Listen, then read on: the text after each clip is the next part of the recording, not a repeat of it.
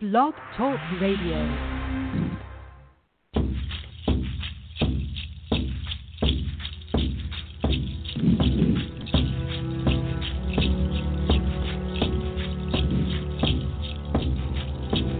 Welcome to Walk a Good Life with Del Marie Dullknife Bradfield.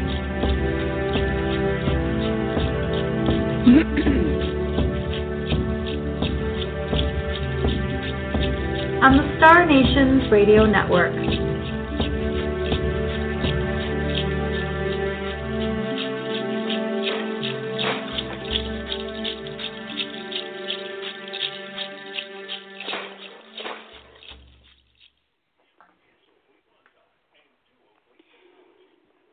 Good morning, everybody. Welcome to the Star Nations Radio Network, and welcome to Walk a Good Life with Del Marie Dullknife Bradfield. Good morning, Chue.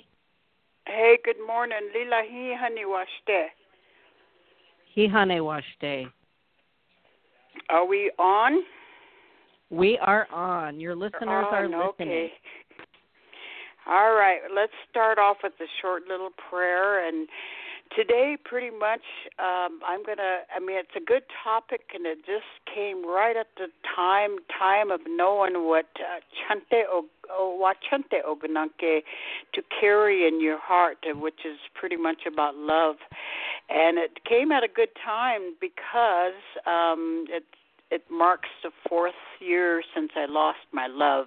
So basically we we're going to talk a little bit about what we carry in our heart and what we what we call love.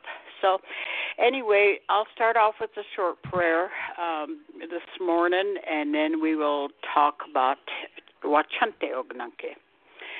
Ho tonkashila ampetu wa washte o yak upon kai tonkashila wache ke ia wa makastomni ata wache ke ia wa na hantua kuja na hantua che na dua dona ota chanteshi tabhina bhina tonkashila e chaka thana tonkashila wi chayu stepi tonkashila na wakaja hina na waka hina tonkashila e tuhtike e chanki na wa na tonkashila tam tam o mani ukte na ha unkish dua na oyan ka bhina taku na ohom hina chante unko unko gina kokte ho pila maya tonkashila good morning everyone. Um i'm i'm gonna probably go ahead and take a break or something like that in between times. I've got a, a runny nose here. I kind of woke up with the with I think a head cold or something. So so Oh. in the meantime, just just pretty much uh uh be aware that I might be sneezing or whatever. But anyway, Aw. I uh I wanted to go ahead and talk about the old way of what we call Wachante Ognanke. In Lakota, we say Wachante Ognanke for what what we carry in our hearts and and I think I had mentioned this with compassion or Waunshila that those two kind of go hand in hand and the description of of Wachante Ogunanke is basically when we say we love this, we love that, you know, and there's so many different kinds of love. Um, but it's kind of hard for us to to really look at love in a way because they always say we don't have a word for love in our language. Um, and I guess that's about the closest that we can say we come to is Wachante Ogunanke because you carry you carry that feeling in your heart for whatever it is that you like or whatever that uh, that is so meaningful to you. So um, with that, I can probably say um, that as we look at um, intimate love and unconditional love that we have for our loved ones, our family members, our friends, and everything, we talk in a different sense of um, of how we care about somebody in Lakota. And one of the things that I wanted to mention is we were told a long time ago that um, that when we love or we cherish s- someone um, it it was kind of like taboo for us to to to say uh, to say uh, let's see what the word is is um, is techihila Techihila is I cherish you. You mean so much to me. It's a whole gamut of everything that that it's almost like the core of your being to really care about somebody. So we were kind of forbidden to to say that and and we never heard that word love uh in our family because we always say Unshichilake, oh lila unshichilake, ish unshiwalake. And and that was basically when we say that, it comes out translating as pity. But as as our children and our grandchildren ask the question, we don't want to be pitied, you know, when you say Unshichilake, we don't want to be pitied, you know. And I think I had mentioned this back when 1983, I can remember July of 1983 was the first time I had ever talked to my mother about saying I love you to her grandchildren. And so she explained to me why, you know, we never use that word. Uh, but that was the day she started uh, saying, okay, I love you, you know, uh, just because I think it's so important for us to verbalize that to to people. Um, I don't care how much uh, we care about somebody or we like somebody, you know, it's in Lakota we say ushichilake. So with that, um, the way it went in regards to to Lakota way in the olden days, it used to be that um, it was basically when you really cared about somebody was servitude love because the intimate love um wasn't really uh showing your affection in in public or around people it was servitude love. So that's how we grew up and that's the way that that my mother explained to me. She says you know she said when you love somebody you know she said you really care about somebody. She said it's it's the way you do things for them you know you help them you do you you continue to show you know by by doing something making something for them and everything else. So uh, we learned we learned in a young age to say that uh, when you show your love to somebody it's through servitude love and it continues today. I mean, even for for the fact in my household, I know that once in a while I say I love you to my children, but cooking for them, making Indian tacos for them when I don't want to, a lot of times I just do it because I love them enough to go ahead and and and do all that stuff, you know, or or even to to watch your uh your grandchildren you love them so much sometimes you don't want to feel like playing with them, but you end up playing with them, you know, just because you love them you you care so much. But along with that, um, Wachante Ogananke comes with a lot of compassion, and I think um, we can probably say that we we have so much compassion for one another. I mean, humanity, especially, or the animals, or God's creation. We have so much compassion, or probably I would say that uh, we think about the beauty of of creation that we wachante owaganake as we say we say wachante owaganake um knowing that you really really appreciate and you you care about what what the creator has given you. But anyway, today um, I'm going to go ahead and talk a little bit about about the intimate love, the the relationship love um, that I've known um, just because I think it is so important when we say we love somebody, we love our partner, we love our family. You know, we have to differentiate in regards to to knowing what kind of love we're given. You know, I oh I love this movie, I love this book, or I love this person, I love my friend, and and it's so different. I mean, there's so so much variation, so much different kinds of love that we have that we we use that term loosely a lot of times of of saying we love when we like something, you know. So anyway, with that, I just want to go ahead and share with you the kind of love that that um, that my husband and I had, and I think it's basically a good topic for me because so many people out there get into a relationship, an intimate relationship, and not knowing how sacred it is to to to be to become one with another. And the only way I can probably describe what I had um, with the love that I had with my husband it was uh, pretty much finding that. Uh, oh, I don't even know the the words to even describe, but uh, the best love is is the kind that awakens a soul that makes us reach for more. Um, I mean, it's almost like the the fire in our in our hearts is pretty much um, it, it brings it brings so much peace and so much contentment when you know that you have that kind of love. I guess that's the only way that I can describe the love that I had that I was given mm-hmm. by my husband. And and it's like a fire that goes that grows and grows, you know.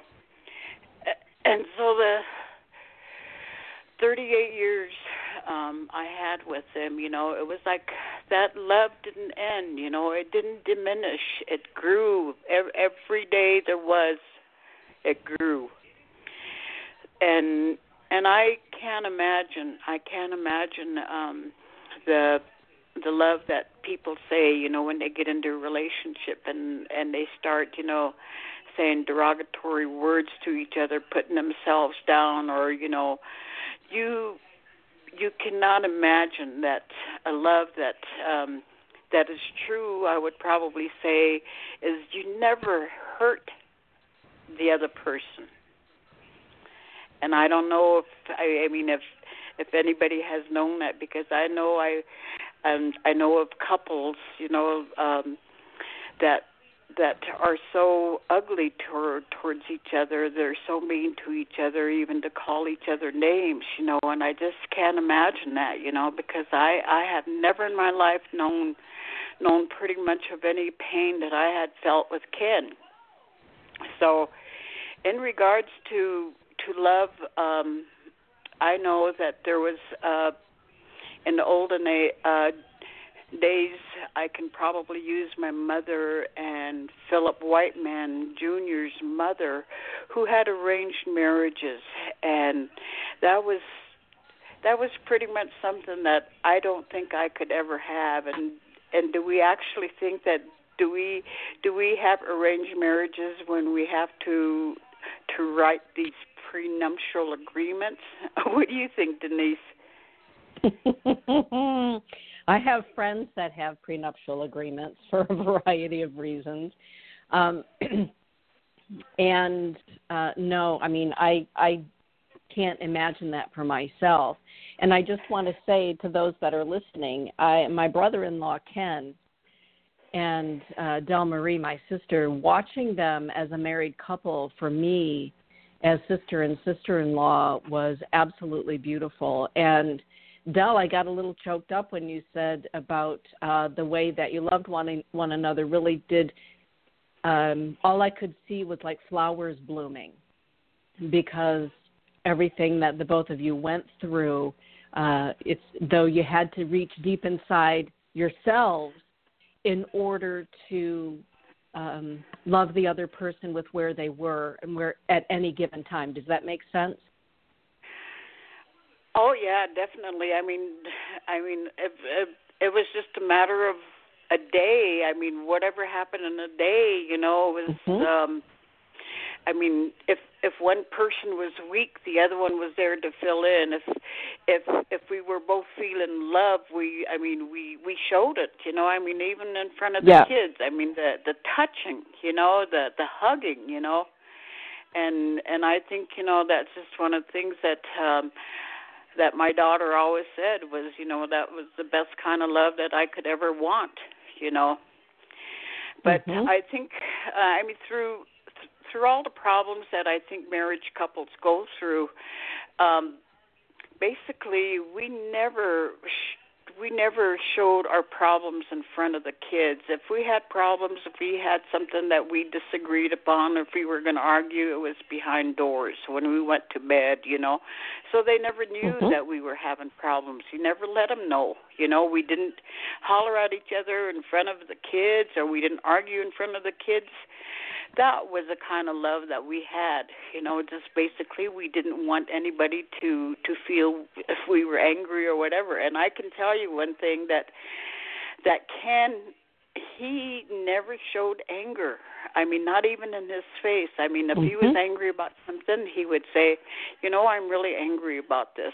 I mean it's just nonchalantly i'm really Mhm. angry about this you know. But one of the things that that i i wanted to talk about is actually the arranged marriage because in my perception i think for the way that I saw the arranged marriages in the past was you were chosen by a family. And and the way courtship happened in the past was uh when when you like somebody um you you didn't i mean it wasn't your choice. It wasn't your choice to go ahead and say okay i'm going to marry this person. Grandma sarah used to tell me that that it was basically what what a person a woman was capable of doing. So in the courtship Mhm. part of it is uh they used to say uh ikchiwoyaglakahe wana ikchiwoyaglakahe which means are you talking to this person? And Ah. and then the next step was ikchi omaya nehe, which means are you going around with him? People kind of see that you know you're a couple. You know you you walk around, you do things together. So they see that, and then the next step is if you're really into a very uh, deeper uh, part of the relationship, the woman is taken back to the man's home, and it's kind of like a a, a pre pre uh, marriage part because this is where you're where you're pretty much judge of your capabilities and your responsibilities as a woman you know how to take care of your Mhm. family and and and cooking and and what you're capable of doing and Mhm. if the husband's family approved of you then they would go and that's you know as you heard from the Hollywood stereotype and as you bring the horses, the buffalo robes and everything to to the Mhm. woman's uh camp. So that's the way the courtship used to be and and she said in regards to the pre-arranged marriage, she said sometimes there was not the couple didn't like each other, but it was uh, it was the uh, families that made the decision to be together, and so Wow. I kn- I knew I knew of uh, Philip Whiteman Jr.'s mother, and and her name was Florence actually, and she was a woman warrior, the last woman warrior of the Cheyenne tribe. So um, I remember her and my mom were talking one time because that was exactly what had happened to my mother. It was an arranged marriage because she was orphaned at a young age and she was wealthy because you know she was left with a big inheritance. And so my father's family wanted my father to get with my mother just because of the wealth she had. So anyway, Wow. one time uh yeah, um Florence and my mom were talking about it and they said, "Boy, you know, this was the hardest thing when when you're living with with somebody but you know your responsibilities, you know, to become a mother, to take care of a household." Well, at the end, um Florence said, you know, she said I kept my vows though because her husband died and she was able to marry uh, Philip's father. Philip Senior, Mm. and so she said that was the first time she really felt love. Well, in the instance of my mother, um, I mean, it was almost like a sigh of relief when my father died, uh, just because she said, you know, she said I kept my vows till death do us part. And so Wow. after that, I had talked to her about, you know, what did it feel like, and and she said, well, in Chi, she said, I knew that, you know, she said I didn't have a family, and she said your father's family she said was you know really good to me. And so mm. it was kind of like an everyday thing but i you know she wouldn't talk very much about the intimate side but all i remember her saying was they never kissed.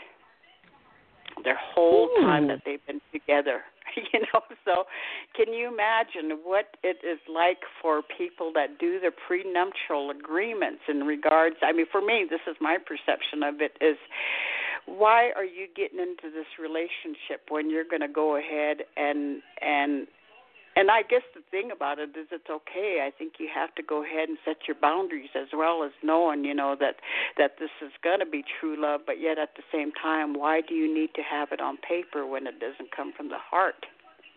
I mean, that's just right. my take on it. Mhm. So, yeah, and, and I've known people so, in other cultures that have been in arranged marriages and uh, a good friend of mine once said to me, uh, maybe in my next lifetime I'll know what it would be like to um, to be able to choose my own partner.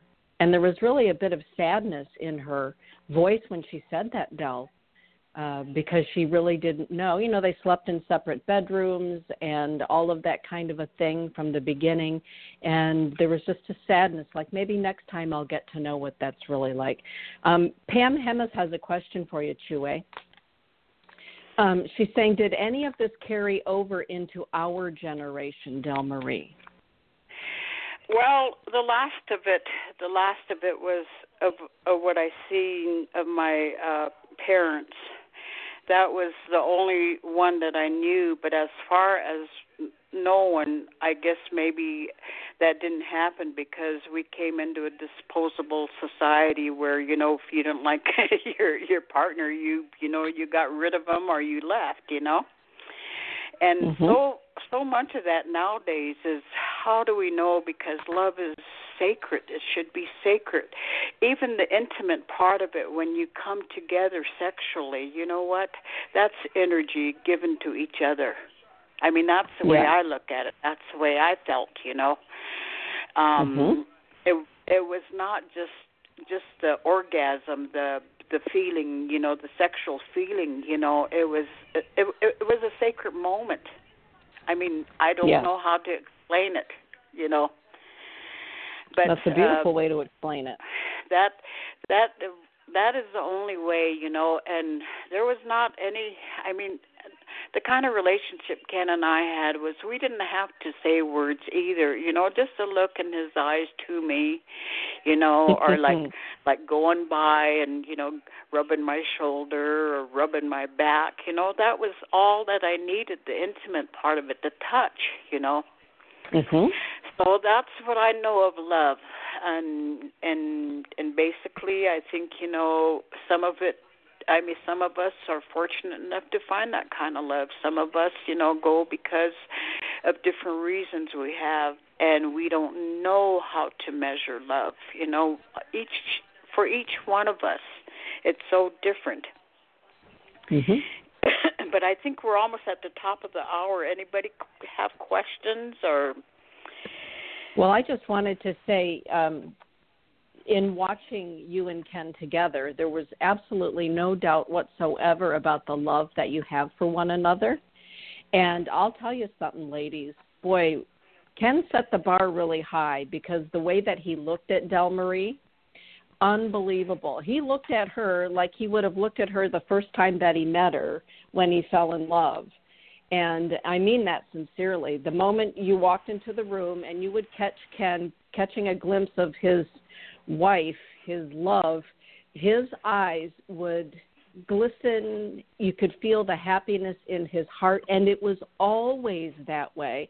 And it was something that was very, very sincere. Um, not like, well, I have company in the house, so I guess we better act like we're getting along. Um, it, he really did set the bar high for for others. I would have to say that. And the same thing with the way that Dell cared for and loved Ken, which is why so many people uh, think of them as mentors in relationship. And it, and as Dell said, it wasn't you know Chewy. You said it wasn't always perfect, but it was very, very loving, even in the imperfect moment. And anybody who has ever known you as a couple would attest to those words. And I, I just wanted to say that. Well, well, the only thing I remember is each time that um that he would. I mean, just I don't care out of the blues. I loved her at Kadoka and and I think mm-hmm. Holly, I see her saying, "Where did you and Ken mm-hmm. meet?" We met at work, and we we were pretty much we knew each other at work. He was a liaison, uh, and he was a our board member for for a youth project that we started, and I guess hanging around together. uh You know, I I, I knew he was married at that time, and and yet at the same time. Um we worked together. So we were on our way to uh, to Sioux Falls from Rapid City, and as we talked on our way, we were transporting some prisoners to the state penitentiary, and and I remember. uh I mean, I don't know why. In his mind, he said, "I loved her at Kadoka, which was like 60 miles out of Rapid City, you know. So, so he used to tell people, "I loved her at Kadoka," you know, and mm-hmm. and and that was his famous words, you know. Well, how'd you guys meet? Where'd you fall in love, or how? It, well, I loved her at Kadoka, and and and that mm-hmm. was all he would say, you know.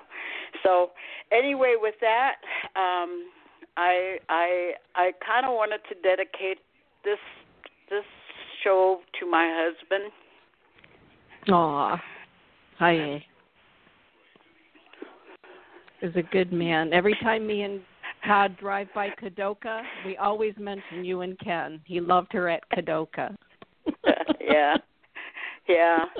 It still I mean it still hurts, you know, but uh with good memories, you know, I mm-hmm. I uh have to carry on, you know. Uh I live for him mm-hmm. too, you know, because that's the way he would. So mhm. So much love. But and and with that, you know, I just wanted to go ahead and say they say love love what you have before life teaches you to to love what you lost. That's the ending, mm. you know, is is is love. Love your partners, love your family, love love all that you have because one day you may not have it, you know. So Absolutely. Have a yeah, have a good day everyone. Have a beautiful day, Chue. We're all sending you a group hug.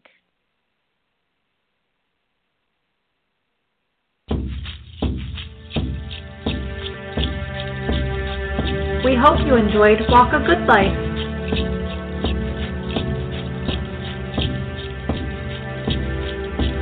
With Del Marie Dullknife Bradfield. On the Star Nations Radio Network.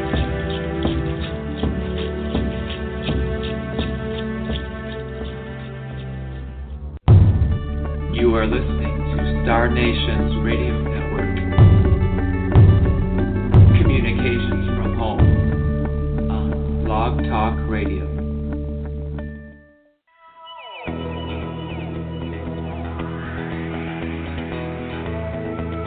Welcome to The Mystic's Heart with your show host, Denise Iwaniw. on the Star Nations Radio Network.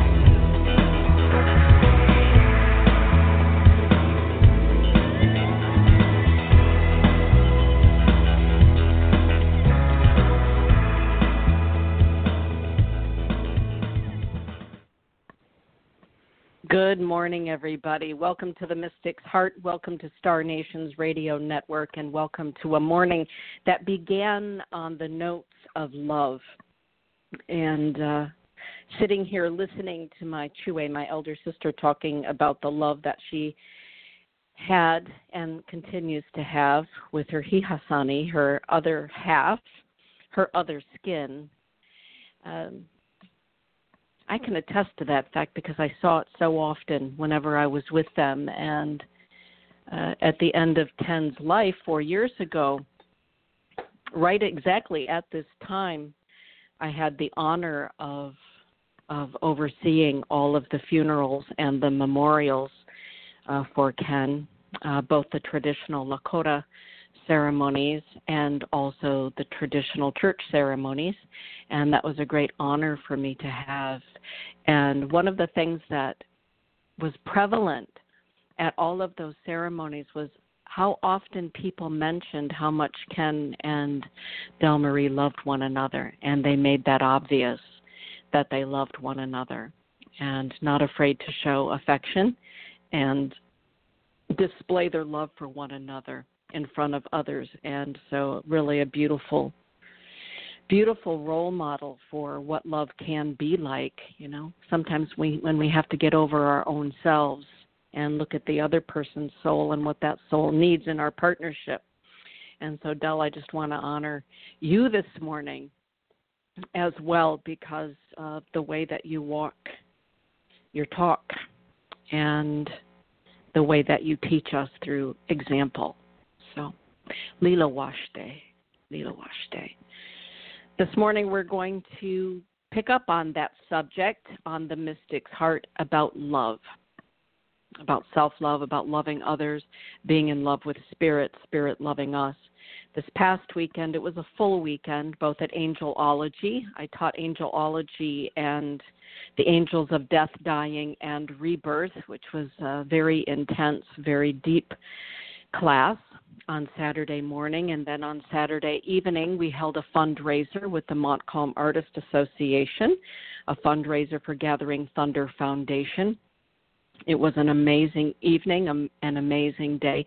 So much love.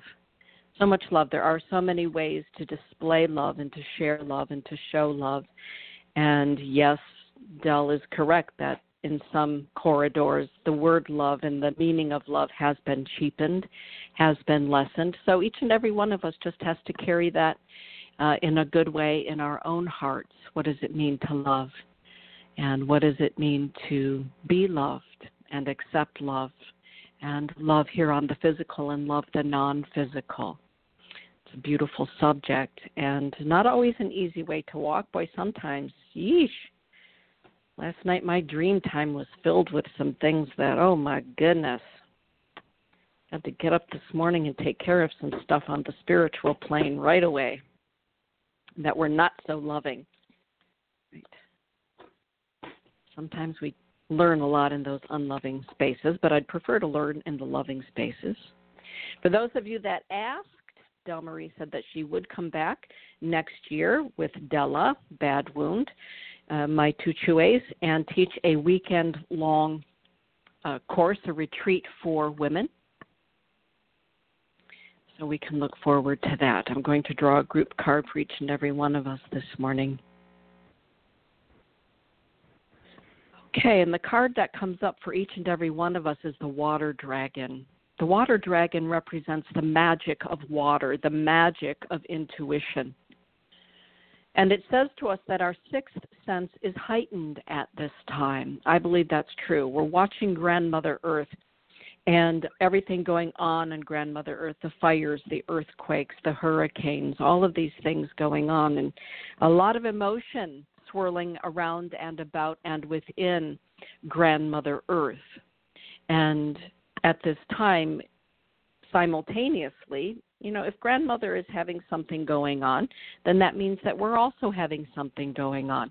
And we can often wonder, well, what's that feeling? What's going on inside of me? Why did I react that way? The water dragon would say, why don't we sit down for a spell? Sit down for a spell.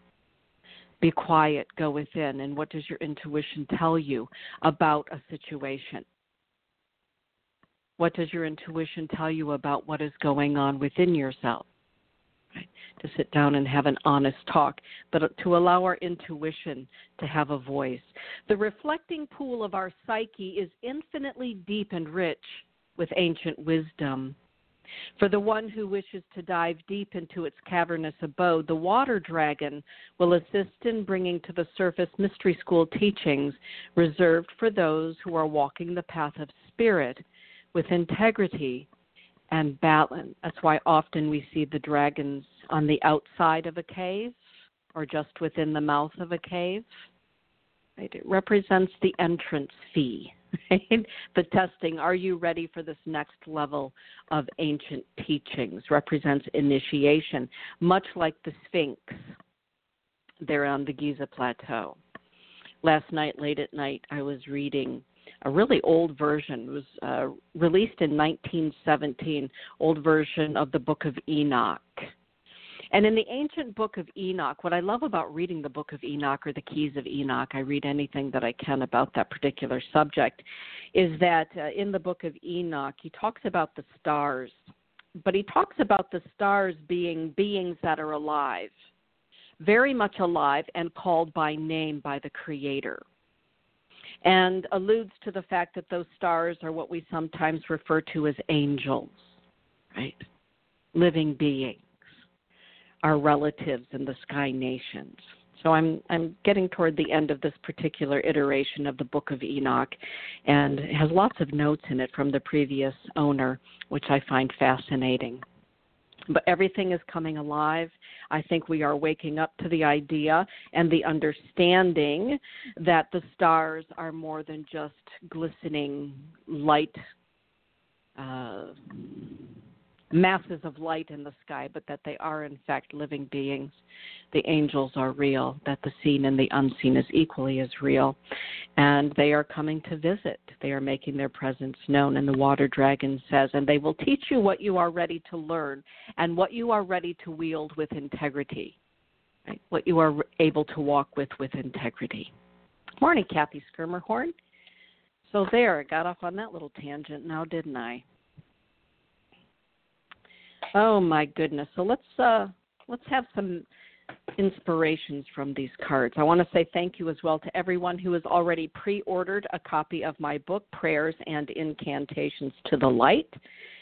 And I will put the information up about that in our chat room on Facebook.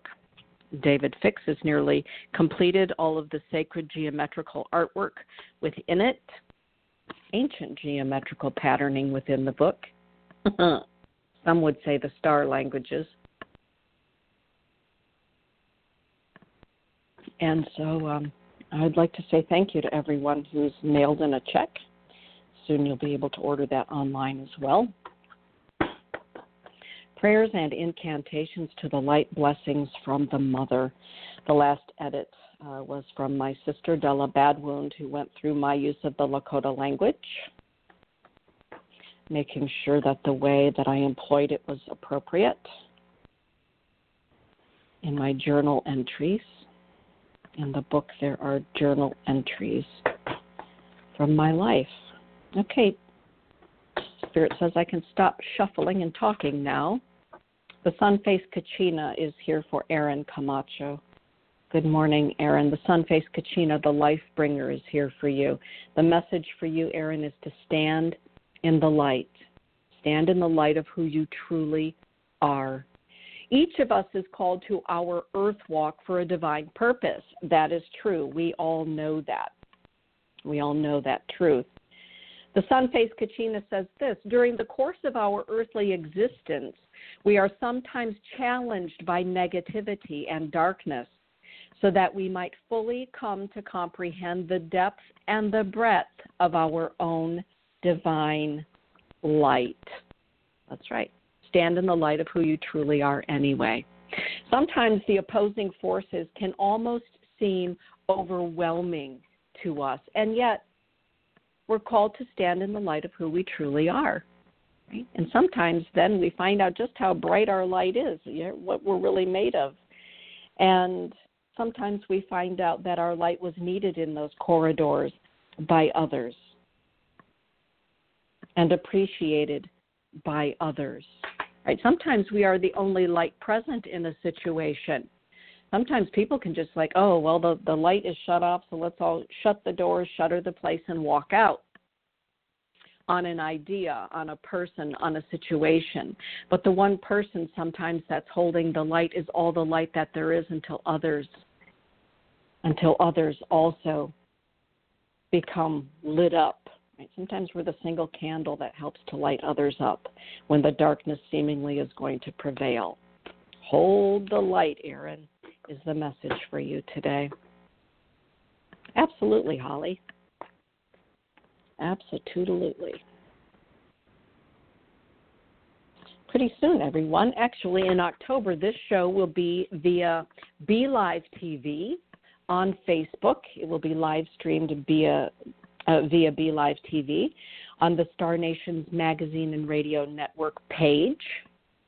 And so you will be seeing my face. I will be doing this live from the Sanctum Sanctorum here in the Enchanted Forest. So uh, we will also have, I'm going to try to do the same sort of an event Facebook chat room that we've been using all along. Going to try to continue that, but the Blog Talk Radio chat room will no longer exist. Instead, we will be uh, making comments there. There will be a thread on the BeLive TV thread. So you can uh, comment right there, share your ideas. All right, Rob. This one is for you. It's the Griffin. The Griffin, Rob, represents chivalry and it represents bravery. Spirit would say to you right now, Rob, be brave. Face your fears, face those buggers, and overcome them. Everything that we fear comes to us in order to overcome them, to understand them, and to see just how large a shadow our fears can cast. Sometimes when we get down to the thing that really we have the most fear about, we find out that it was just a little bitty thing that our imagination, our worry, all of a sudden made a mountain out of a little bitty tiny molehill. Not to discount the molehill because molehills are very, very sacred very, very sacred. But Griffin is saying to you, be brave, Rob. Yes, the molehills here on our property are not just, uh, we don't destroy the moles here. Moles are very, very sacred, uh, particularly to the Western medicine way. So the dirt is very sacred of a molehill, and the mole is very sacred. Sometimes people will say, Dana, why don't you get rid of the moles? up there on the top of your land. No, those moles are sacred beings. They have a lot to teach me. I work with them, and that dirt that they push up is very, very sacred. So I'd like to have a mountain made out of molehills. That'd be quite the mountain. All right. Chue, Dellmarie, Oyate is here for you. The Eagle Nation is here for you, Dellmarie.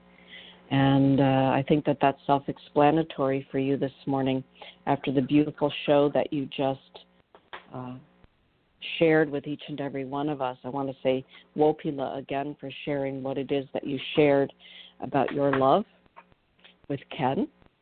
And Eagle is here. And interesting because it's uh, is here, and I can see it uh, physically in front of me at this time. Wombly Gleshka, and I'm also hearing that song, the Spotted Eagle Nation song.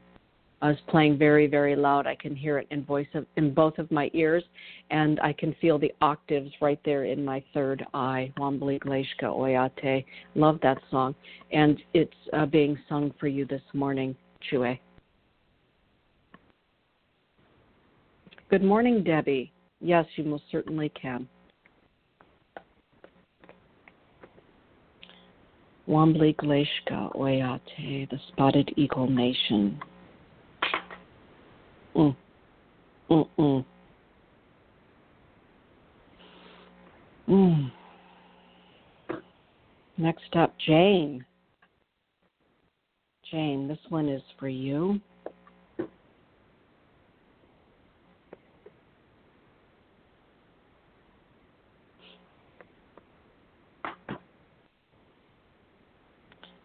All right. Spirit says you can stop shuffling now.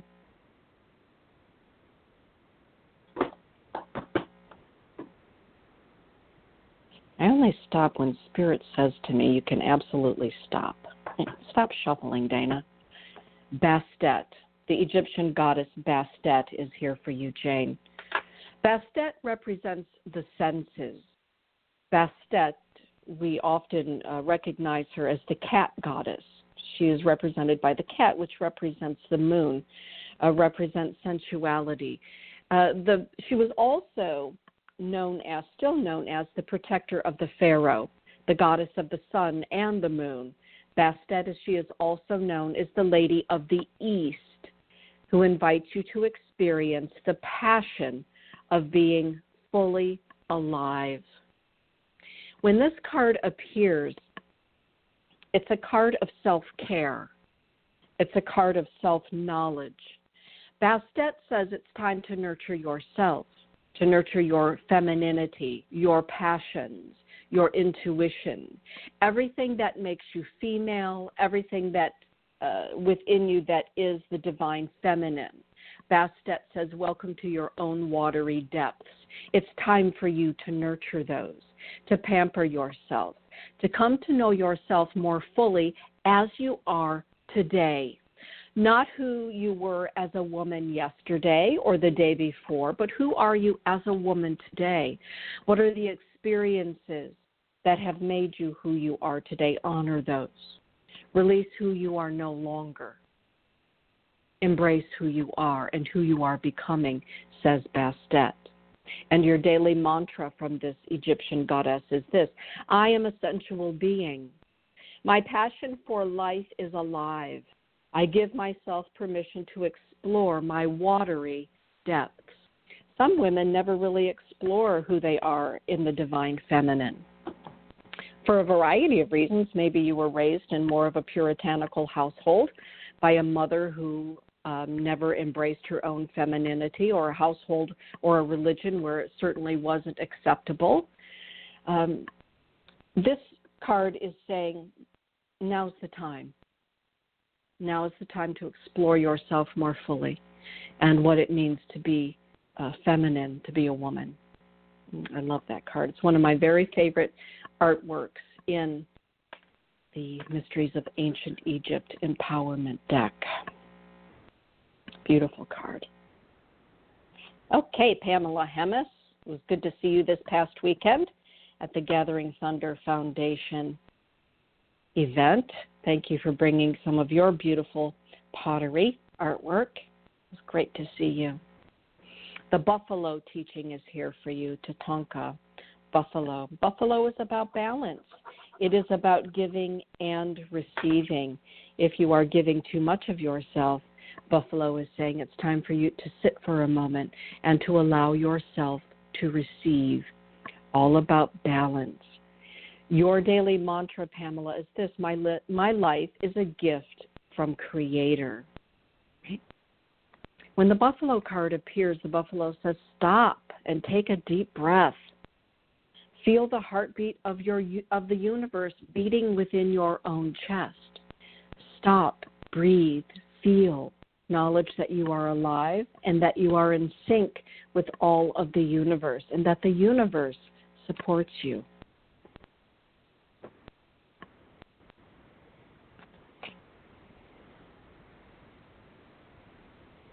Oh, Wopi Lechue.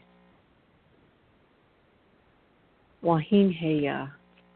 Wahiheya is the Lakota word for mole. Yeah, the mole is very precious to me. Very precious medicine. If you have been inside my Inipi, you have experienced the medicine of mole. Mole teaches us a lot. All right. You're welcome, Jane. So take care of yourself, Pamela. You give, give, give, give, give. Time for you to sit your little butt down and receive.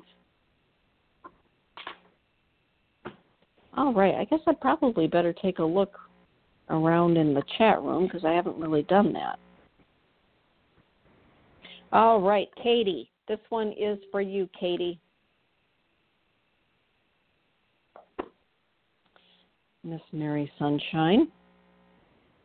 if you meet Katie, all you can do is smile. That's all I could say about that.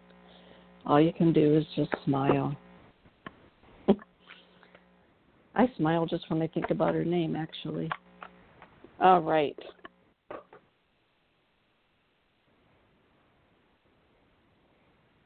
Spirit says I can stop now. Sasquatch card, Katie. Sasquatch says walk gently whatever is going on in your life right now, Spirit is saying walk walk gently through it. Be very gentle with what's going on right now. Whatever it happens to be. Be gentle with yourself. Be gentle with yourself. Be gentle with situations around you, Katie. Walk gently. Be gentle. Be gentle. Be gentle with yourself. Be gentle with your thoughts. Be gentle with your words. Be gentle with others. They know not what they do. Sometimes people around us, I think to myself, did I really just hear that? Did I really just think that? And sometimes my guides will say to me, Remember, Dana, sometimes they know not what they do. Walk gently. And so that is your message today, Miss Sunshine. Walk gently, be gentle, including with yourself.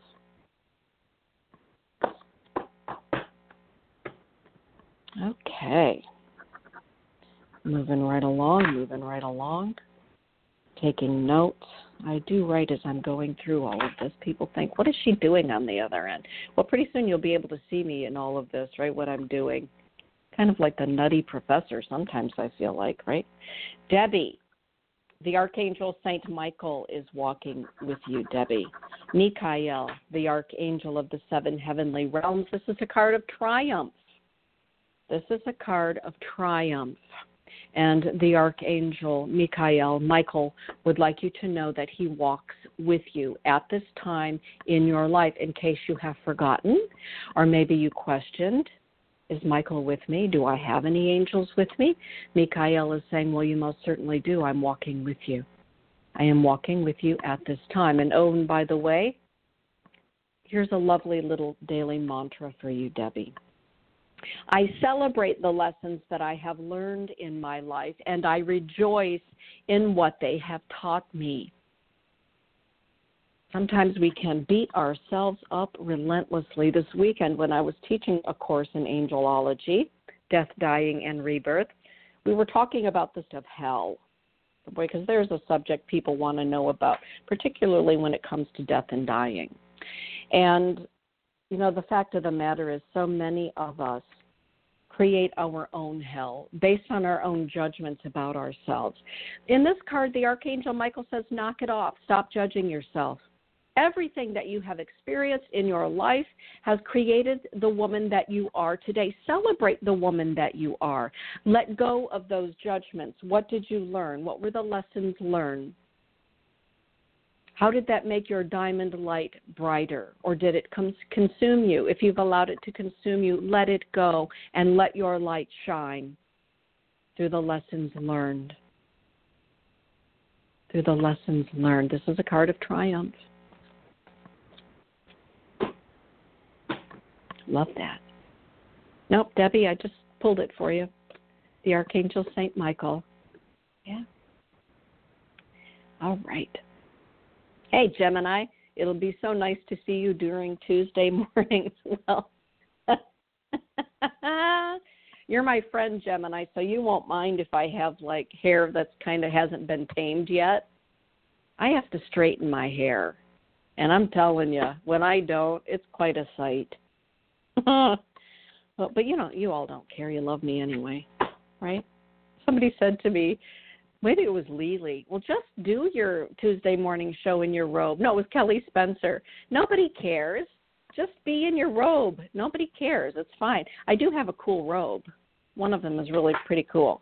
but we'll see how that goes. Okay, Lily. Lily, my little sister Lily. This one is for you. It is the Thriae card, Lily, the seer. The Thriae the teaching of the Thriae comes out of Greece. The Thriae, some might say the oracles at Delphi, were Thriae. They were seers. And when this card is pulled from the from uh, the Spirit of Mythology Empowerment deck, it says, "Pay attention to your intuition." Trust what you are seeing and sensing. Oh, sometimes we see and sense things and we think, oh, I don't know. That can't be. Please don't let that be. But there it is. The Thriae says, trust yourself, trust your intuition. You are a seer. You are a sensitive. Trust that. And if you're, you're seeing glorious things, trust that too. We don't always see things that are malfeasant. Sometimes we see things that are absolutely glorious, and we don't want to trust those either. Well, that can't be. Nothing that terrific can happen for me. The Thriae is saying, trust what you see, trust what you know to be true. Trust. Your gut feeling, as we might say. Gemini is saying. robe, coffee. I agree. I know because you love me. Holly, you're darn tootin' we do. Oh God, right back at you. Isn't it marvelous? We're so blessed, aren't we? All of us on Tuesdays. Love that. Okay, Angie Town, you sweet thing. It's so good to see you at Angelology this well this weekend as well. The Wampus Cat is here for you, and I know this is not the only time that this card has appeared for you out of the mythology deck. This card says your life is transforming in beautiful ways. The caveat to that, this is a very ancient teaching that is so applicable to each and every one of us, because the depths to which we are able to descend are equaled by the heights to which we are able to ascend the greatest teachers must walk through the greatest fires in order to teach with authenticity, integrity, and compassion. Boy, there are times we all think, really, did I have to go into that deep hole? I had to walk through that fire. Why? I'm a nice person. Why did I have to go through that? Because you are a teacher. My favorite teachers are the ones that have walked through the muck and the mire and the fires come out on the other side a little bit charred, right? Maybe a little bit lumpy and bumpy and rumpled.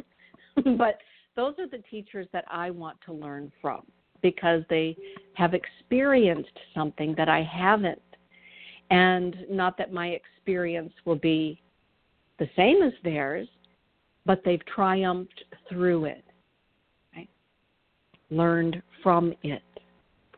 Their light got shinier and brighter because of it. That's what I love about teachers. We should never, ever, ever, ever, ever, I don't believe, hold our teachers up on a pedestal. All teachers are human beings. All teachers are human beings. And sometimes when teachers do human being stuff, we can be really disappointed. So, our teachers are way showers. They're like the scarecrow in The Wizard of Oz, right? Pointing one way or the other and teaching us through what they've experienced. All right. All teachers are human beings, every single one. Hollis. Hollis. The Halls of Amenti card from the Mysteries of Ancient Egypt. Oh, this is a good one for you. Ooh, I live on. Hollis. The Halls of Amenti is about change. It's about spiritual growth. It's about the ascension process. You are being called to shed your old coat, to lay down the vestments that once served you. Each cloak that you have donned has served your journey well.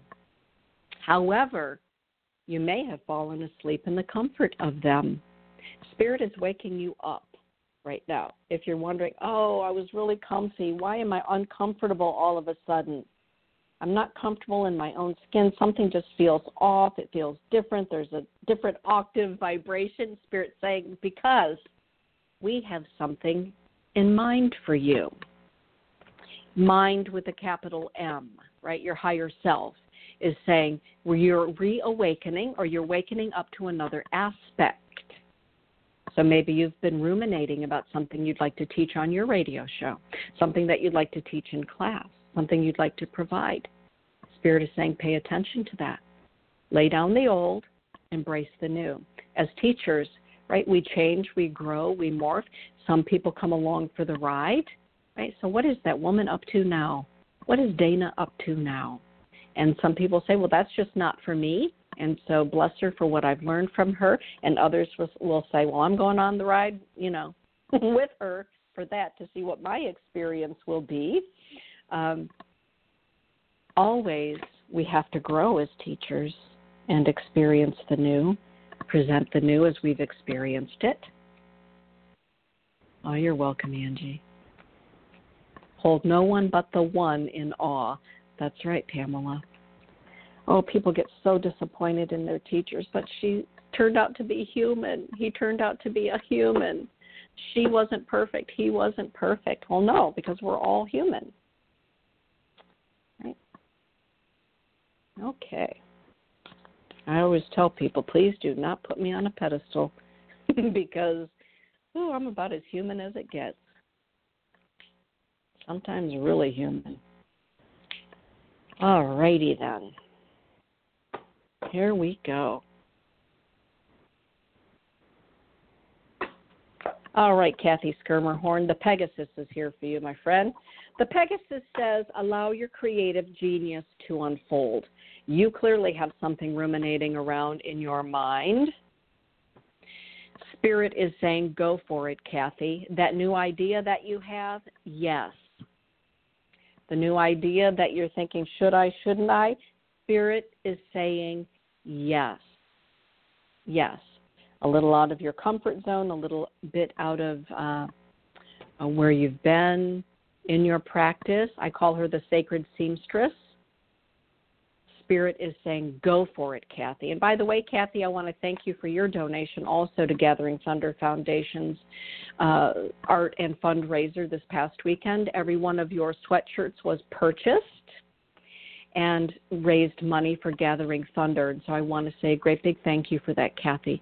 Thank you for donating uh, all of the proceeds from the sales of those sweatshirts that were embroidered by you with the Gathering Thunder Foundation logo. Wopila Tanka. Mary. Mary Zarowitz. This one is for you. It is Cleopatra. By the way, I got a note last night from Mary and Elise, and they said to tell everybody hello. They're still on the different work schedule so they can't be with us in the morning. But they said, tell all of the peeps hello, we love them, and uh, we will be with them as soon as the shift change happens. So, Mary, this is for you. It's Cleopatra. Cleopatra is saying to you, victory is yours. Do not let the ignorance or ego of others render you powerless. You are the commander in chief of your life, Mary. Choose your friends and your colleagues wisely and with love. And Mary, stand up for that which you cherish and love, including yourself. Boy, it's amazing how sometimes we can let the ego or the opinions of other people stop us in our tracks. What is that all about? We all do it what the hecky? I don't do it anymore.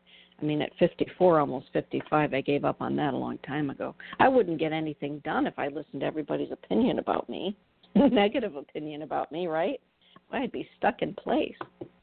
All right, and Elise, the Swan Maiden, the Valkyrie Shield Maiden, Skuld from Scandinavia is here for you, girlfriend. And she is saying, Elise, you are divinely protected. Uh huh. That's right. We got your back. Whatever is going on around you, swirling around you, just remember you're divinely protected. We've got you on this. You've been through a lot of hard won battles, losses, wins, all of those things, sorrows. You've done it. Look how far you've come. Don't look back. Keep going forward. We've got you. We've got you covered. You are divinely protected. You didn't win those battles for nothing. Oh, and by the way, your daily mantra, Elise, is this I am a warrior of light and hope. I am a warrior of light and hope. Yeah, well, Kathy, you're wonderful at making and creating. Thank you for that. Yes, Kathy is another person who gives, gives, gives, gives, gives, gives, gives. Yes, she do. Cindy Lynn. This one is for you. It's the, the unicorn, Cindy Lynn. The unicorn represents our inner light, the light within. Whenever we see these in uh, medieval tapestries, etc., it represents the Christed light or the high, higher light.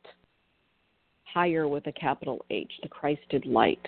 We all have it within us. Some people choose not to shine it. Some people forgot they have it. Some people t- were are have been told that theirs is worthless, useless. No, the unicorn says no. We've all been given this amazing internal light, sacred light, the light within, our inner temple, the temple within. And the unicorn says, shine it. Because darkness prevails where the light is not fully present. Darkness prevails where the light is not fully present. Sometimes we have to be the light. We don't always like it. What do you mean I have to be the person to call that person out? What do you mean I have to be the one to shine the light on that subject? What do you mean I have to do that? I just want to sip my morning coffee. I don't want to do that. Just want to live my life. Well, sometimes we get to be the light in a situation where darkness is prevailing. Right. Last night, late at night, I got a text message from my friend Val Chumney. I love Val. She's quite a woman, and she asked me, Do you do funerals? Do you perform funerals? Do you oversee funerals at funeral homes and funeral gatherings? And I looked at Todd and I said, Boy, my my robes have been calling lately, haven't they, honey? And he said, Well, sometimes, you know, you do get called into places where there isn't anyone else to shine a light. And I said, Well, how do you feel about that as my husband? He said, Well, it's part of who you are. And right now, for whatever reason, your robes are being called more often. I'm a non denominational minister. Right? I've been ordained twice, two beautiful ordination ceremonies. First in 2008 as a Coptic minister, and in 2016 as a as a non-denominational minister through a beautiful church in Southern Cali. The ordination was spectacular. Uh, beautiful ceremony, one of the most potent ceremonies I've ever uh, participated in. And during that particular ordination, I was told by the minister who ordained me that this would be happening. Uh, that people who didn't have somebody to help with the funeral or to help with a wedding or a christening or what have you, uh, I would be called to, to be present as the light in those ceremonies. So sometimes, you know, we get called into situations and I just want to say, I don't know why I said all of that to you, Cindy Lynn, but I'm just saying that to you. Sometimes we have to bring light to death, I guess is what I'm trying to say. Sometimes we have to bring light to death. All right. Diane. Diane. Well, there's a powerful name, right? Diane, Diana, the goddess. The scarab is here for you, Diane. The scarab says it's time to celebrate. There's a celebration coming your way. There is a time of great, mm, I guess the word really is celebration for you.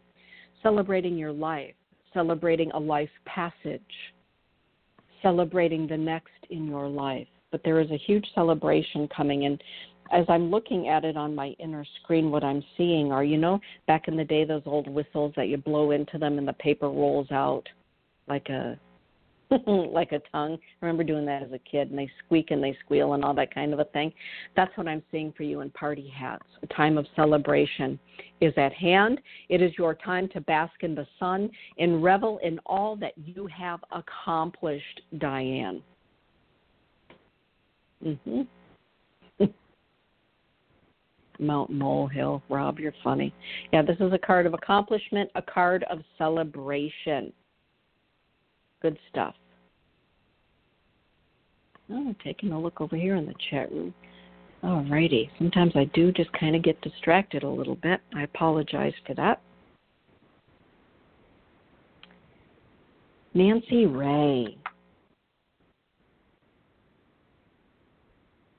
The mermaid is here for you, Nancy Ray. What's interesting about this is that it says on the card, honor your feminine nature. Honor your feminine nature. But I have to tell you, I'm also seeing you in meditation or quiet time going on a journey underwater into the psyche, into the soul with the mermaid. I'm seeing you like setting up a beautiful little sacred ceremonial spot for yourself, a little altar, and asking the mermaid to take you on a journey and closing your eyes, allowing your imagination and your soul to go on the journey with the mermaid. I feel as though there's something within the waters of the pools of your own interior castle, your inner psyche, that she wishes to show you at this time. Yeah. Wow. That reminds me, coming in October, uh, Carl and Ortrud Franklin, as you know, are show hosts here at Star Nations Radio Network. Their Thursday evening shows will no longer be taking place. Instead, it will be me and Carl and Ortrud the same Thursday evening once a month on the Star Nations Radio Network. And the three of us will be hosting a BeLive TV show entitled The Mystery School the Mystery School. Uh, and we are really looking forward to that. They were at the, uh, I wanted to say, gala at the fundraiser on Saturday evening, and we had a great good time talking about our show as we would be presenting it. That will be coming beginning in October. The three of us, the Mystery School. This Thursday evening is the Mystery School in the physical. Thursday night at 6:30 at their home in Grand Rapids. I just wanted to let you know about that change up in programming. Marianne. Marianne, this one is for you. Shuffle, shuffle. It is the Wakinyan, the Thunderbird. It's about growth. It's about the medicine wheel and how that medicine wheel it moves. Right? The medicine wheel is not stagnant. It represents the seasons of our lives. It represents the seasons of Grandmother Earth. But this is a card of growth. This is a card of growth, honoring who you are and who you are becoming in your spirituality, your spiritual growth. And Spirit is saying, honor who you are as a spiritual woman, honor your spiritual path. It may be different from the path of those around you. Maybe it raises some eyebrows. Spirit is saying, honor your path. You're the only one who can take your path. Others can't take your path for you, nor can you take the path for others. Honor your spiritual path and the season of your spiritual path that you are currently in and the one that you are walking toward. Very powerful vision. The Wakinyan, the Thunderbird the Thunder Being. For those of you that watched uh, J.K. Rowling's movie, Fantastic Beasts and Where to Find Them, I love the way that J.K. Rowling brings the Thunderbird to life in that movie. Spectacular. Gemini, the Kokopelli is here for you. The Kokopelli represents fertility. Love that. This is a fertile time in your life. Honor that honor what is growing, honor that which is restless within your soul. Spirit says to me, You're a little bit restless. That's because there are growth and growing pains that are happening right now. The Kokopelli says, My life is overflowing with all that brings joy to my soul and peace to my heart, and I am grateful. Kokopelli is a card of gratitude. Gratitude. Love that. This is a very fertile time for you. Good morning, VA. I'm in Minnesota. Love Minnesota. I lived there for six years. It's a beautiful state.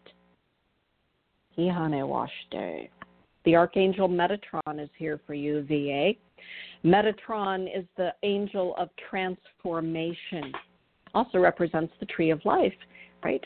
Firmly rooted to earth, we are able to reach more fully into the depths of heaven. Like a butterfly being called from its shimmering cocoon, your higher presence is calling you to the next phase of learning along your soul's journey. Mm-hmm. The Archangel Metatron will see to it that the proper teachers, books, workshops, teleclasses, all of those good sorts of learning opportunities are brought to you. So pay attention to the teachers who are going to be coming to you along your path. Pay attention and do remember that teachers sometimes come to us in various disguises. They're not always who we think they're going to be or who they should be. This is a time of transformation, and the archangel known as Metatron walks with you at this time. Holly, this one is for you. It is Nefertiti, the teaching of Nefertiti. Nefertiti, of course, was the wife of Akhenaten, the mother of Tutmosis, or excuse me, of Tutankhamun, King Tut. She is also known as the joyful one, the mistress of happiness. Her name, Nefertiti, literally means the beautiful one has come. Her message for you is to contemplate the word joy, to become quiet, to become contemplative, and focus on the word joy.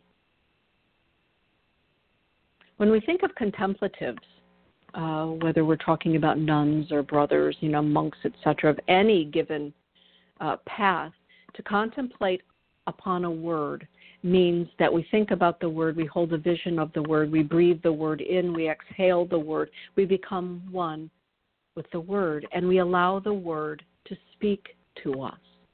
For you, the word to contemplate every day for the next seven days is the word joy.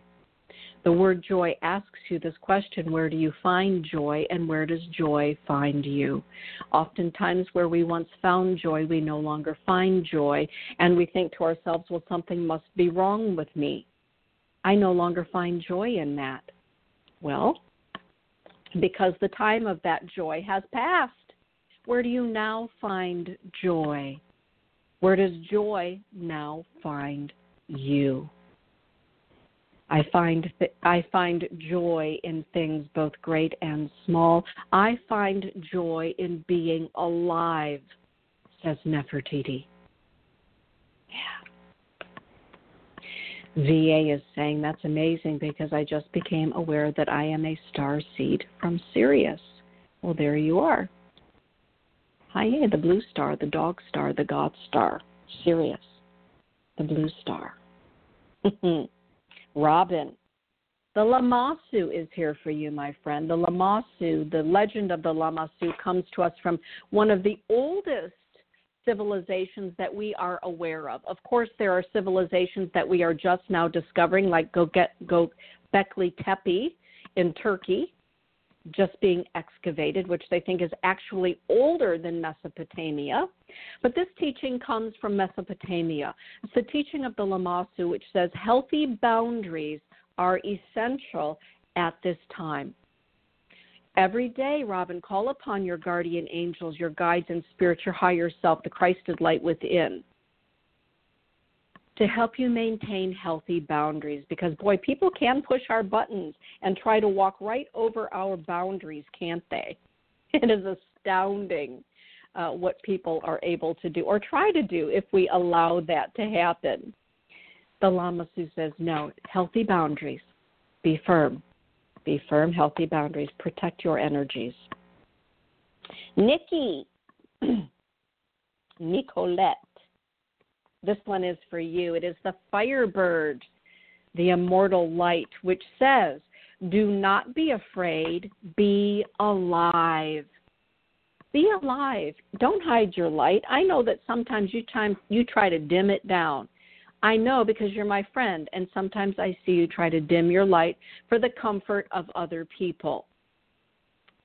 So, I am teaming up today with the Firebird to say we will have none of that.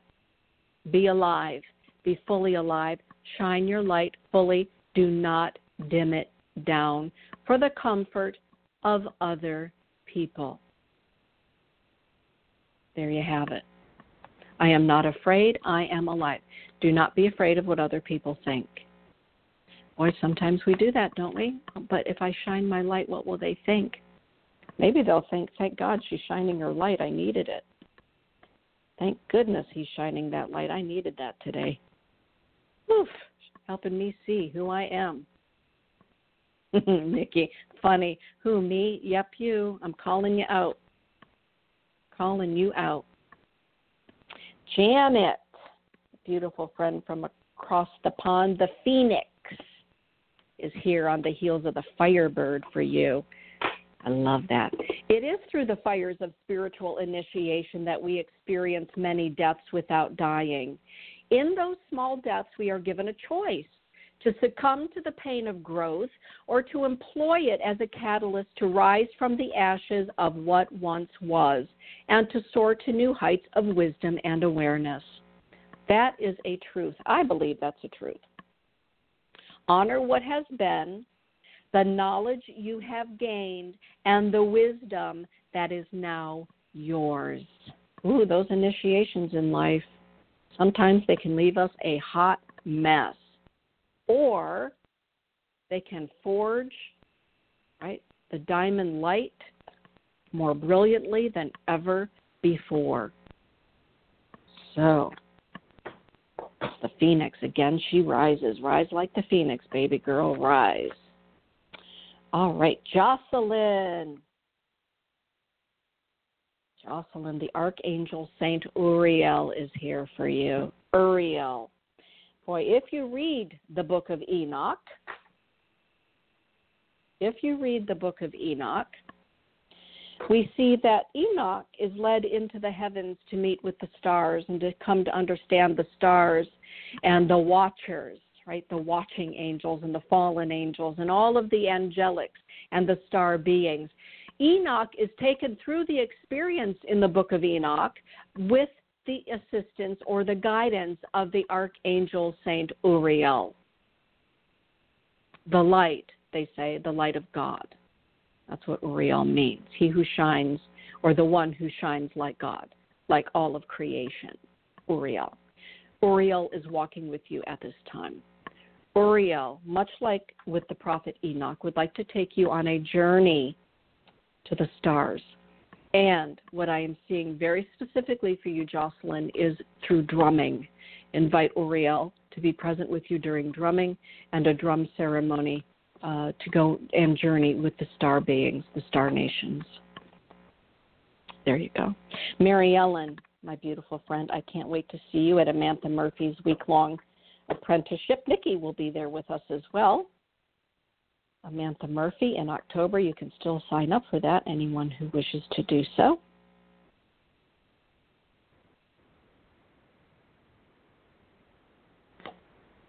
The goddess Nut is here for you, Mary Ellen.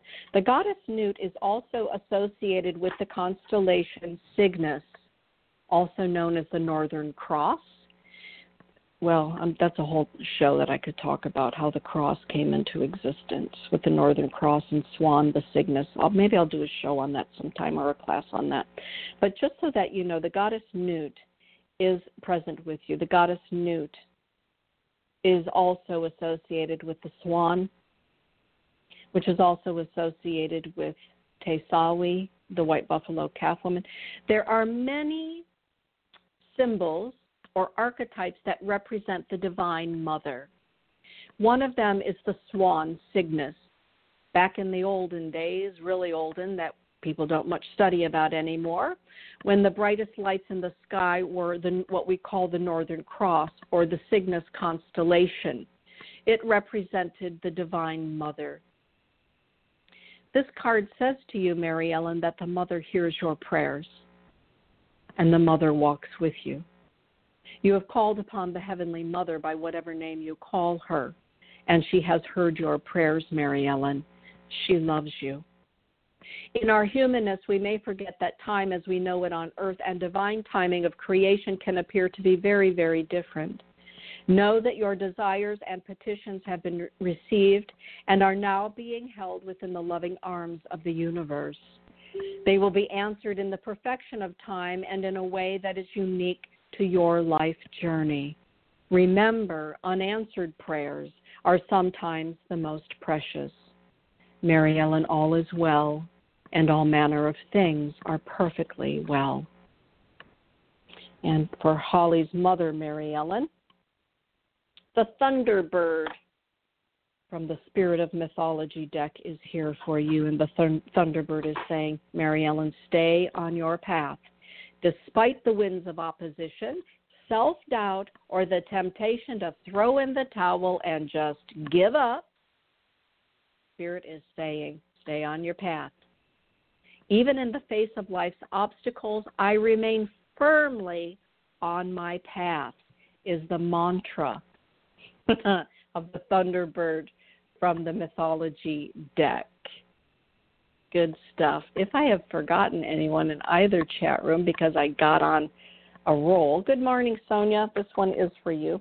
Uh, please let me know. Because I, I do do that. Boy, I'm really going to be having to multitask with the new format, aren't I? Oof, we'll see how that goes.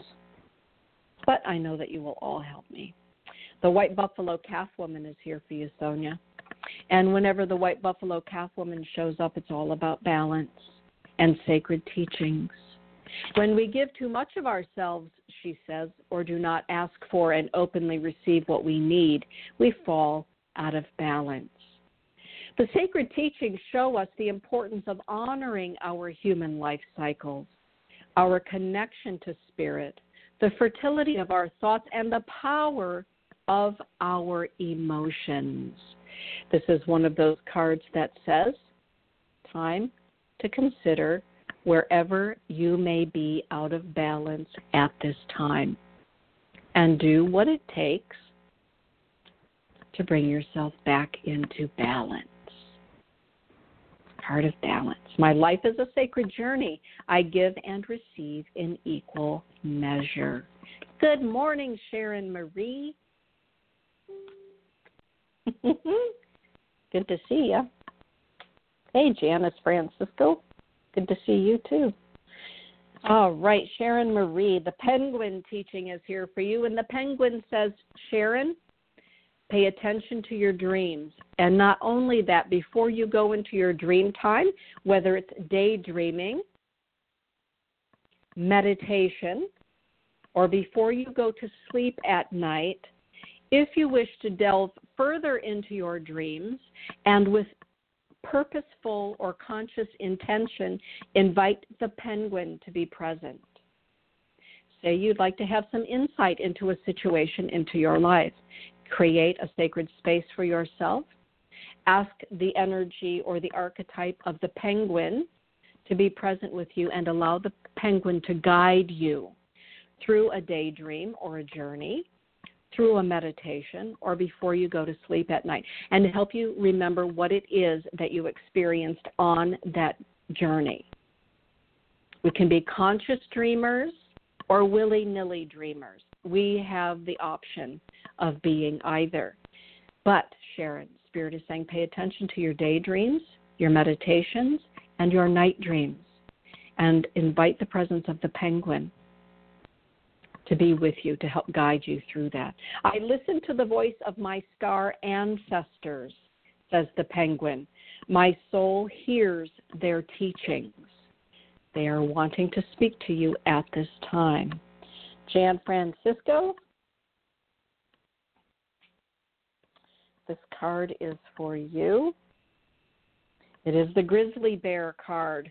When the grizzly bear card shows up, it is our ancestors reminding us that the ancestors walk with us. Your ancestors right now are reaching out to you. And I don't mean like first generation ancestors, I'm talking your ancestors from antiquity.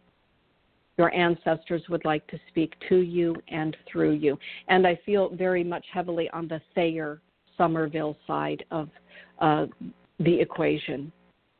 That's what it feels like to me. They're trying to speak to you at this time. The grandmothers and grandfathers protect and guide you. They are walking with you, and they wish to impart to you some of their ancient teachings at this time. That's a big one. The grizzly bear, for me, represents from the direction of the west our ancestors. Good stuff. All right. Up next, of course, is our wonderful Polly Jo. Polly Jo, this card literally flew out of the deck onto the floor, so I just picked it up. It is the Ouroboros teaching. the Ouroboros says, the cycle is complete. It is complete. You have completed a cycle, and a new cycle now begins, Polly Jo. How marvelous is that? I love that. A new cycle begins. With that, everyone, thank you for joining me today. And again, thank you for pre ordering copies of my new book, Prayers and Incantations to the Light Blessings from the Mother. Next up, it is the beautiful Polly Jo Labbe. Blessings be, everyone.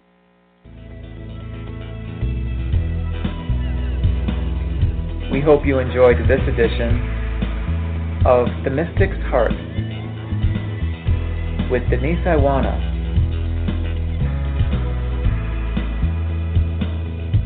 On the Star Nations Radio Network.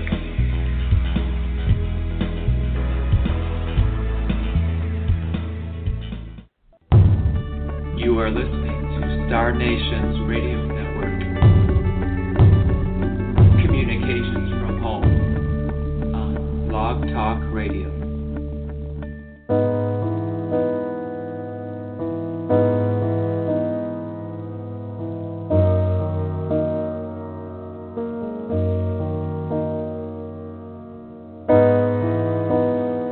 Welcome to Chakra Sessions with Polly Jo Labbe.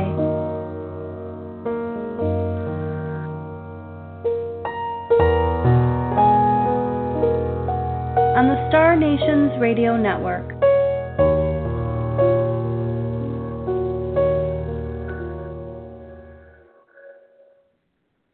Good morning, everyone. I am Polly Jo Labbe. I am your host for Chakra Sessions. And today, here in Western Massachusetts, it's a little cloudy. Um, and cloudy is perfect for contemplation and clearing. And thank you so much, Dana, for my beautiful card about the cycle is complete and a new cycle has begun because that is exactly how I felt this morning. Um, my school, Trinity School of Mystical Energy Healing, our second year students returned this past weekend. And in their return, we launched a new year. Um, and in that new year, it was uh, a beautiful weekend of really tapping into the love energy and how to bring that forward in a fuller way and how to use that to fill our integrity as healers and really channel the you know the highest fullest vibration of love energy to share with the planet that we can and in our own unique way. And so many things were released, um, allowing them to have more room in their heart, some old grief and some old worry, and and um, quite a bit of childhood trauma just all decided to come off the table, which is such a glorious thing when you hold space for, you know, a room full of men and women who are ready to really step in and shine their beautiful light. so, um, as I begin the new cycle, um, usually there is this shift in my energy flow, there's a shift in what flows through me to be taught. Um, I enter a new phase of a teacher. I I take a new leap forward, and so right now, what is being called forward for people on the planet is that most of us have been using energy that we didn't know was in us. Um, something lie dormant within us and it came online. Um, it's kind of like when you get an upgrade on a computer, sometimes it's a little glitchy when that new software is loaded until all the kinks are worked out. And then it moves faster and quicker and and you even forget the old way before the upgrade. And so for a bunch of you, if you're having these things that are happening um, where gifts that you had don't seem to be what you're using anymore. Um, Dana was actually talking about this at the end, you know, that um, things that brought you joy are no longer the things that are bringing you joy. Well, your energy has shifted on to the next phase of the next lesson, and so you are using literally different chakras in your body, um, different aspects of yourself are awakening to step into your purpose. And all of this can feel very, very unsteady, very ungrounding. Um, and a lot of my um, friends through Facebook land um, who are healers in different parts of the country, one of the things that I was hearing a number of times was that um, you know, that lack of joy. They feel almost depressed. They feel dense or heavy. And part of that is that their inner child um, responded to some new energy, got frightened, um, went hiding, and it needs to feel safe to come out and play. So, the way that we do that energetically is we bring our chakras back into balance, the ones that we use every day on this earth plane to um, function and and carry forward in our lives. And and also to reconnect to the the chakras or the the energy centers that we carry lifetime to lifetime within our soul. Um, so if you can imagine, uh, we have an earth body and a soul body, and they're they're they're layered together like an onion. Um, but we don't always use all of our soul chakras because we're more concerned about our survival on the earth plane. Um, so we can't even think about being a spiritual being um, unless we have a place to sleep and food and have good health. So all of those things um, need to open their communication and come in balance. So to do that, we bring our chakras in our earth body um, into balance, and then we extend our heart energy to connect to our spirit, our soul at its fullest level, and reopen that bridge of communication because it likely got closed down. Um, I often see them like they're under construction and you have to take a detour. um, we've all been in places like that, or all of a sudden, you know, the highway is down to one lane instead of four because there's work to do. Um, and that's kind of how the energy has felt for a lot of people because we will close our heart um, or we will close other chakras or our throat down when we feel anxious or fearful. So today is about bringing our body and our spirit body back into balance, back into communication um, I'm not even sure that's what it was labeled um, on the Facebook page, so I apologize if it said one thing as a show title and this is different. Um, but when I am guided and I channel, that is what occurs. Spirit says what is needed for the people who are listening and who will listen um, and what they need most. Um, and you know energy shifts in you know a week or so and that may be the case in here because I couldn't even get the page to load to remind me what I had um, said the topic was and how I phrased that. So, Um, we are going to do a meditation, um, and we're going to do what my guides keep describing as active meditation. So, some of you may practice mindful meditation where you get very quiet and you try to have nothing enter your brain. Um, that is a type of meditation that has worked more in the past. Um, we have a lot of creation energy active within our bodies at the moment, and we can use meditation to create change in our life. So, and change in our health, in our emotional and our spiritual and physical health. So, my meditations that guide you through your own healing um, are specifically for your healing. Um, I am not reaching out and fixing you.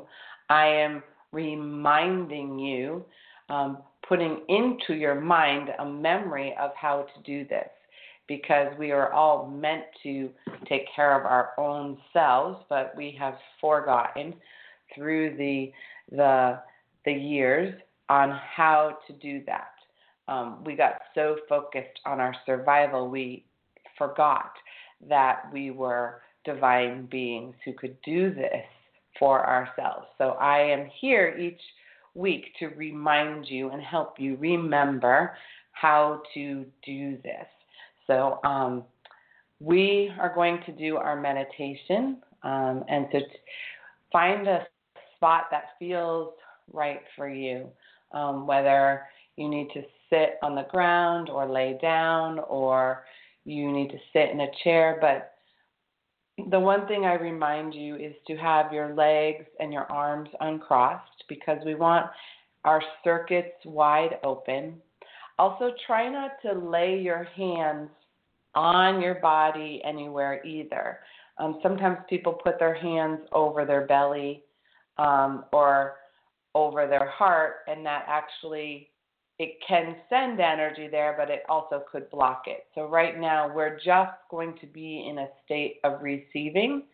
Um, and for most of you who have healing hands, where the energy of healing runs through your hands and you're well aware of that, um, you may want your palms to be face up so that the, the energy is received quickly and easily. Okay? So here we are. We are in this glorious space.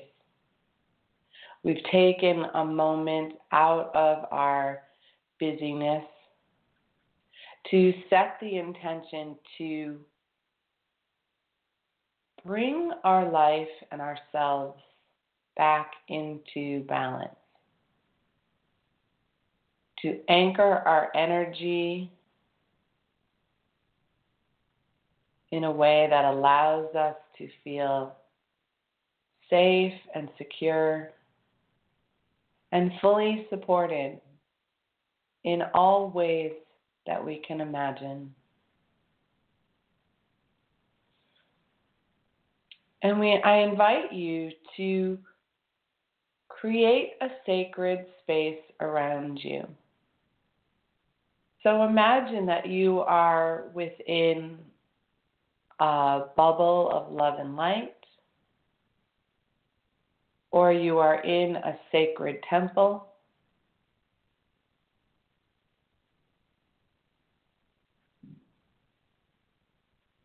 Or you are in a container of healing, a chamber in which you simply absorb and fill with all that you require. And standing guard or watching or protecting you, you can invite in your angels, your guides, or the ancestors.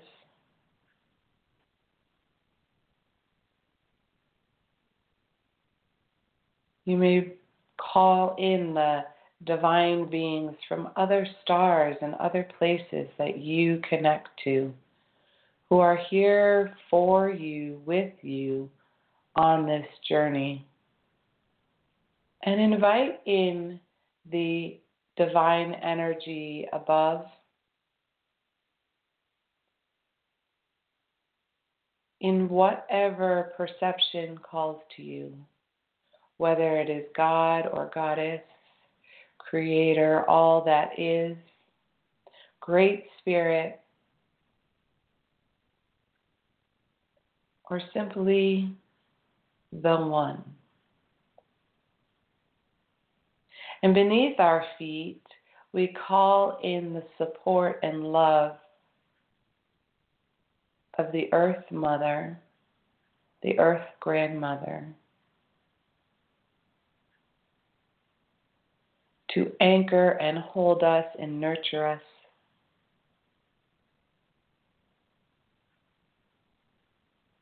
As we receive this divine healing as we bring this divine healing to ourselves. And we set the intention that this healing is for the good of all and harm to none, and of the fullest, highest vibration that we are able to connect with in this moment of now.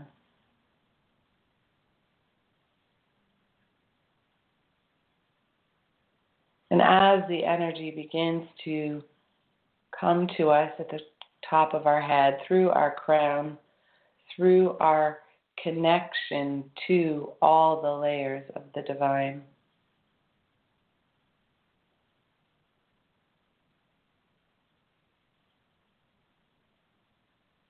Take a moment to invite that energy in to grant it permission to remind you how to clear and heal yourself. By calling in that energy, the divine frequency, we can begin to clear away the clutter in our brain, in our mind, in our thoughts, in our patterns of behavior.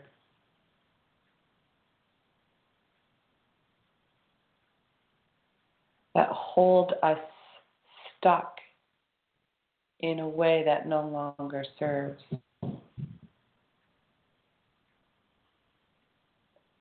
And you can ask your angels or your guides to remove it for you if you feel it as a cord or as a item. And otherwise it can continue down your center if it's more mucky.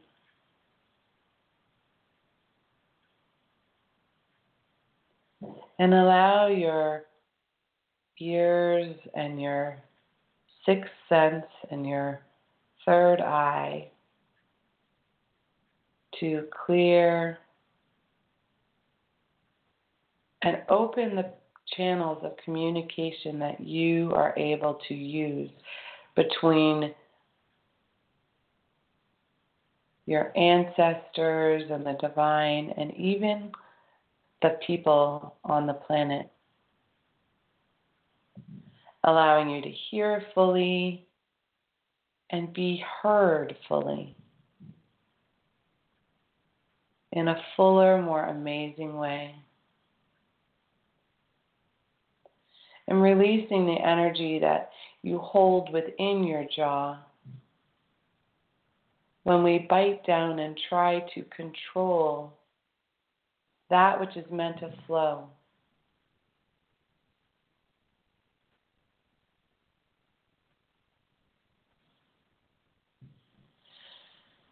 And it is safe to do so in this moment. The energy of love is what guides this healing.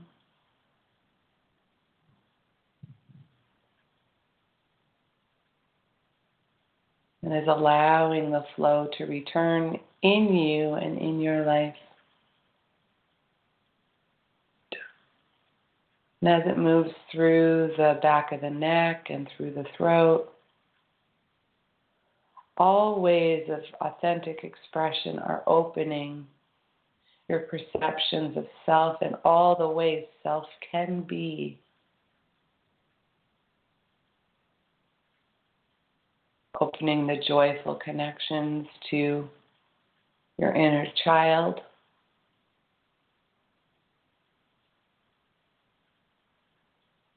Your true being, your true essence.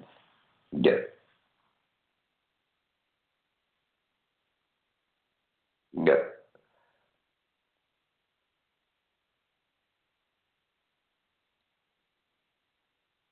And once again, opening the pathways of communication between you and others so that you feel free and full in your expression of self. Yeah. Releasing the weight and the burdens that you've carried that others have placed upon you and that you have placed upon yourself. Releasing the density of the environment that you are in or the gravity that you feel pushing you down onto this planet. Energy that is holding you in a stillness, in a stuckness, caught in an inability to move forward.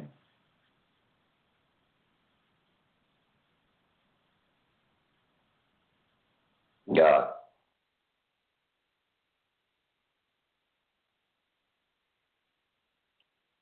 And as that moves off, allowing it to continue to flow down your spine and in through your lungs.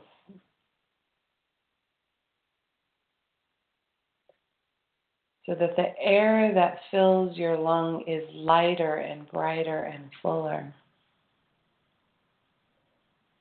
Yeah. Releasing the old stuck air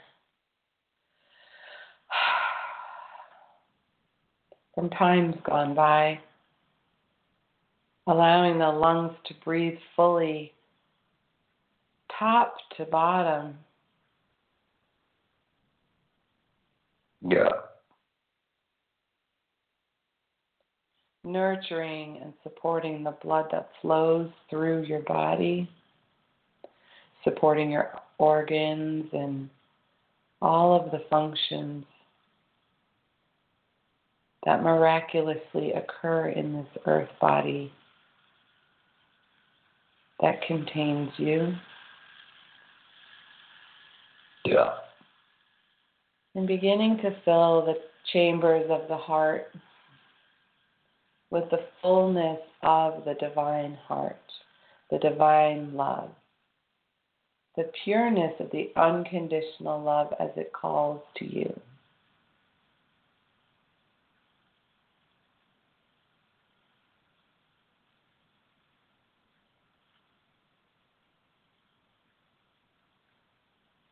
And as it fills, it allows your humanness to shine forward.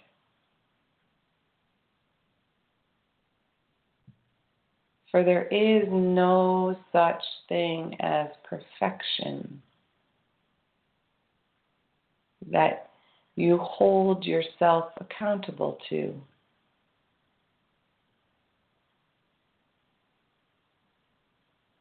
For all is fluid and changing in every moment, and you are meant to experience the humanness.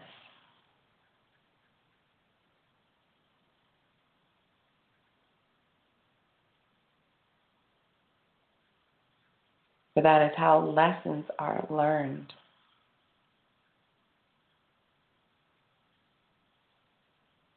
Yeah. And granting yourself forgiveness and compassion.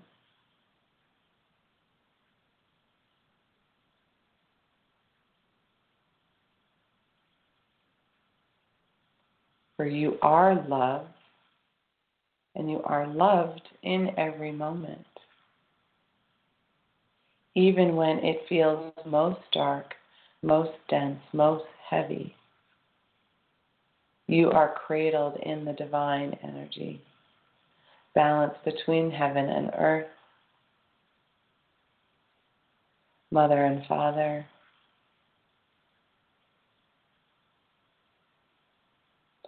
Earth and sky.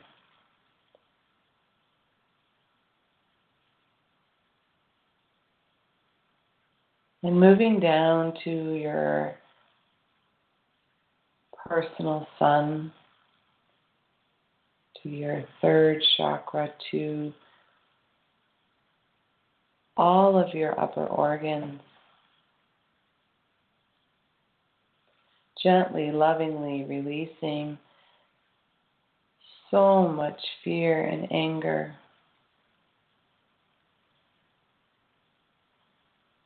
Sadness and overwhelm that enter and hold the energy still.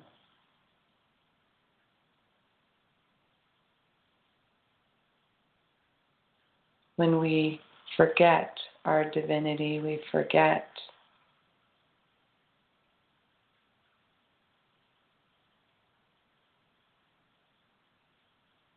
that we are one with Creator.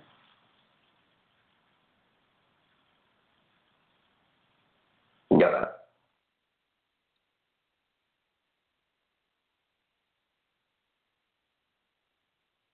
Releasing the energy of right and wrong, in good or bad. For those energies come from a time when survival beings could only imagine a God who would judge its children.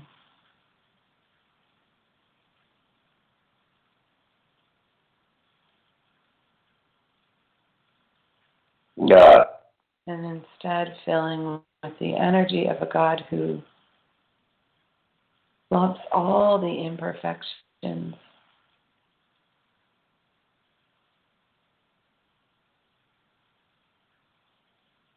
Because of the joy of infinite possibilities.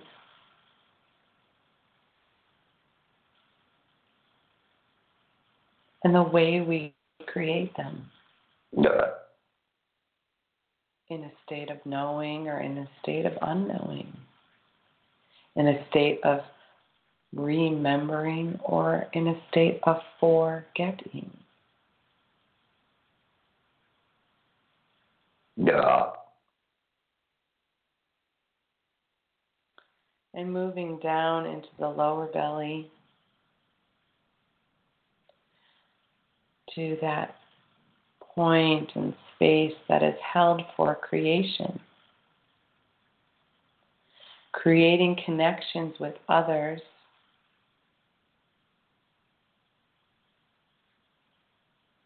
Whether they are people, animals, or objects, matter. We are all matter. We are all part of the same dust.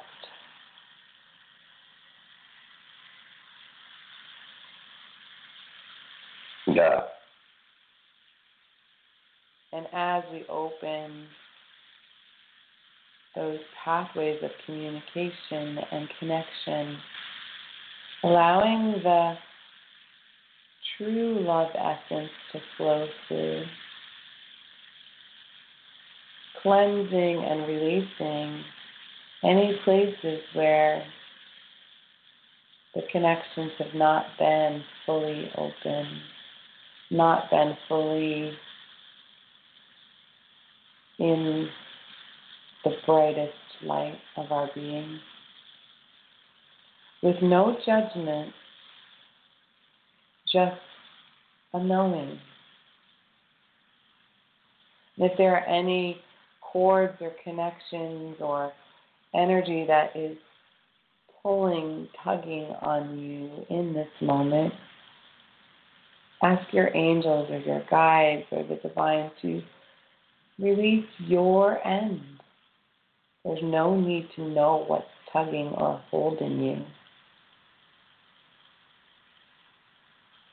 just know that it is not you, not your essence, and releasing it. in joy and love and compassion. God.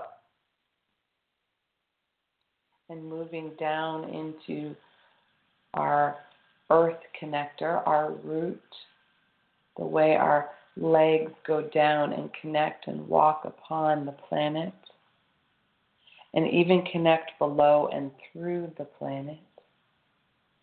Allowing that connection to be cleansed and cleared so that we can release blame and shame,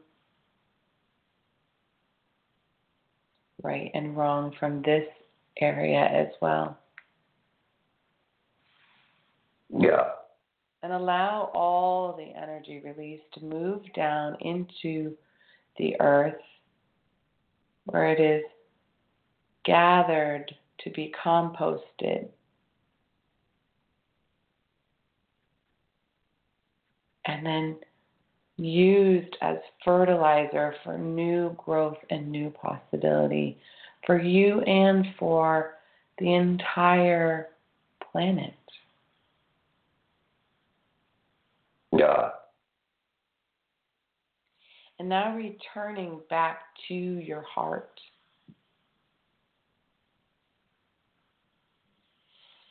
And asking, calling forward the bridge between your physical self and your spiritual self in every dimension, realm, and possibility.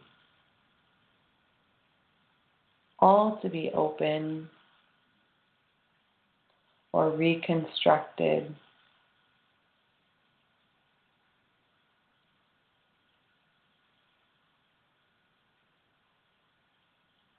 So that the knowing within the heart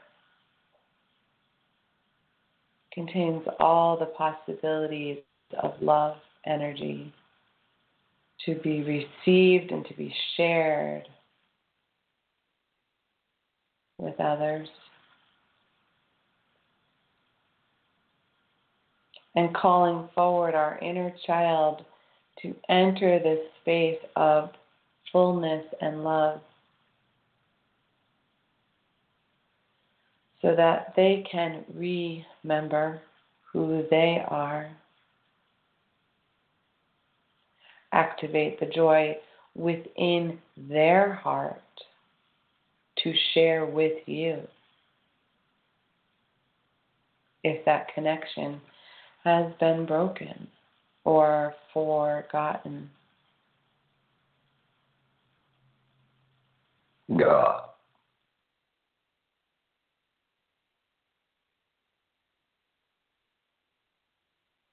Feeling the fullness of the heart as it expands through this gently. And if there are any places where it feels stuck or tight, asking the divine love to fill that and release it. Yeah. So that you may fully be one with yourself in this moment. Yeah.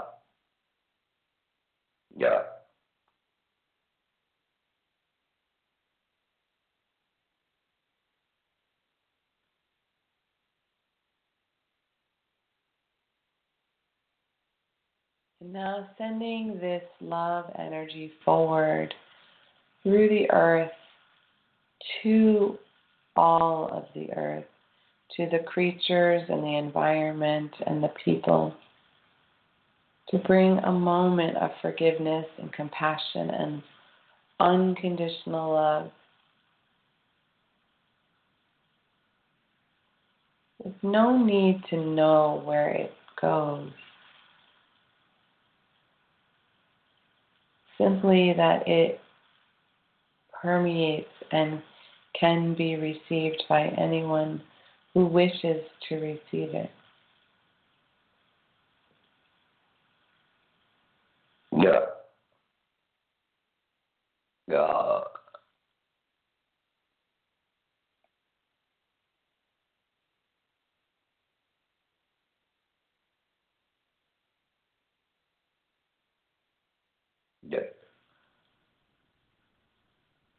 And once again, grounding any extra energy that it may be difficult to walk with.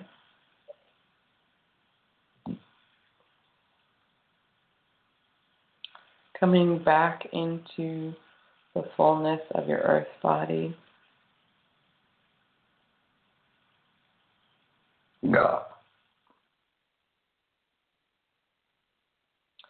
And allowing that healing energy to vibrate down and into the ground. Yeah. Releasing any energy that is clinging to you that you no longer wish to have. Imagine it being brushed off your body.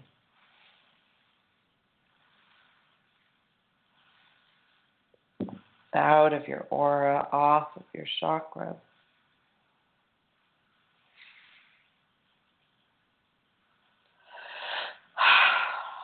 And take a few deep breaths to to really center yourself back from the meditation, cleansed and cleared. Yeah.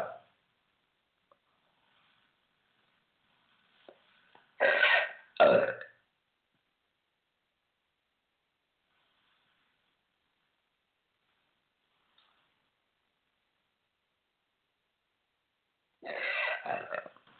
Still clearing a little bit from you guys, which is fine. I may continue to do that for a little bit. And I'm being reminded to tell you um, if you have um, uh, frankincense or myrrh or melissa in incense or essential oils um, to use them um, when you get a moment. It will help um, contain and continue the healing. Um, if you have places where you feel um, energy is still a little bit stuck, you can use any dark crystal or um, wood from the earth or um, rock from, you know, doesn't have to be a special, particular kind of rock.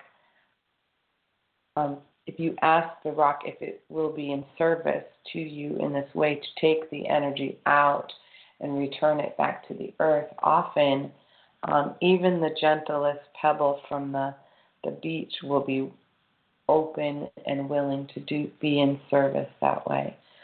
So um, you can use it on the part of your body where you feel the energy needs to be pulled out even more. Um, these healing meditations um, continue forward for at least um, three days, sometimes even for a whole week. That's why um, gathering here with you each week is so beautiful because then you are able to continue the healing flow and and connect in with it if you are able. Um, that's why at our healing sanctuary here, Trinity Healing Sanctuary, we do a weekly meditation on Wednesday evenings. Um, because by the middle of the week, most of us feel a little cranky from what has been going on at work, and we need to release so that we can continue through and continue through in a more positive direction. Um, so we don't get caught in the spinning of what has occurred prior, you know, after we get over the hump, kind of sliding down into the weekend or into newer, fuller energy. Um, this Friday evening, we will be celebrating um, the fall equinox, um, autumn in its finest.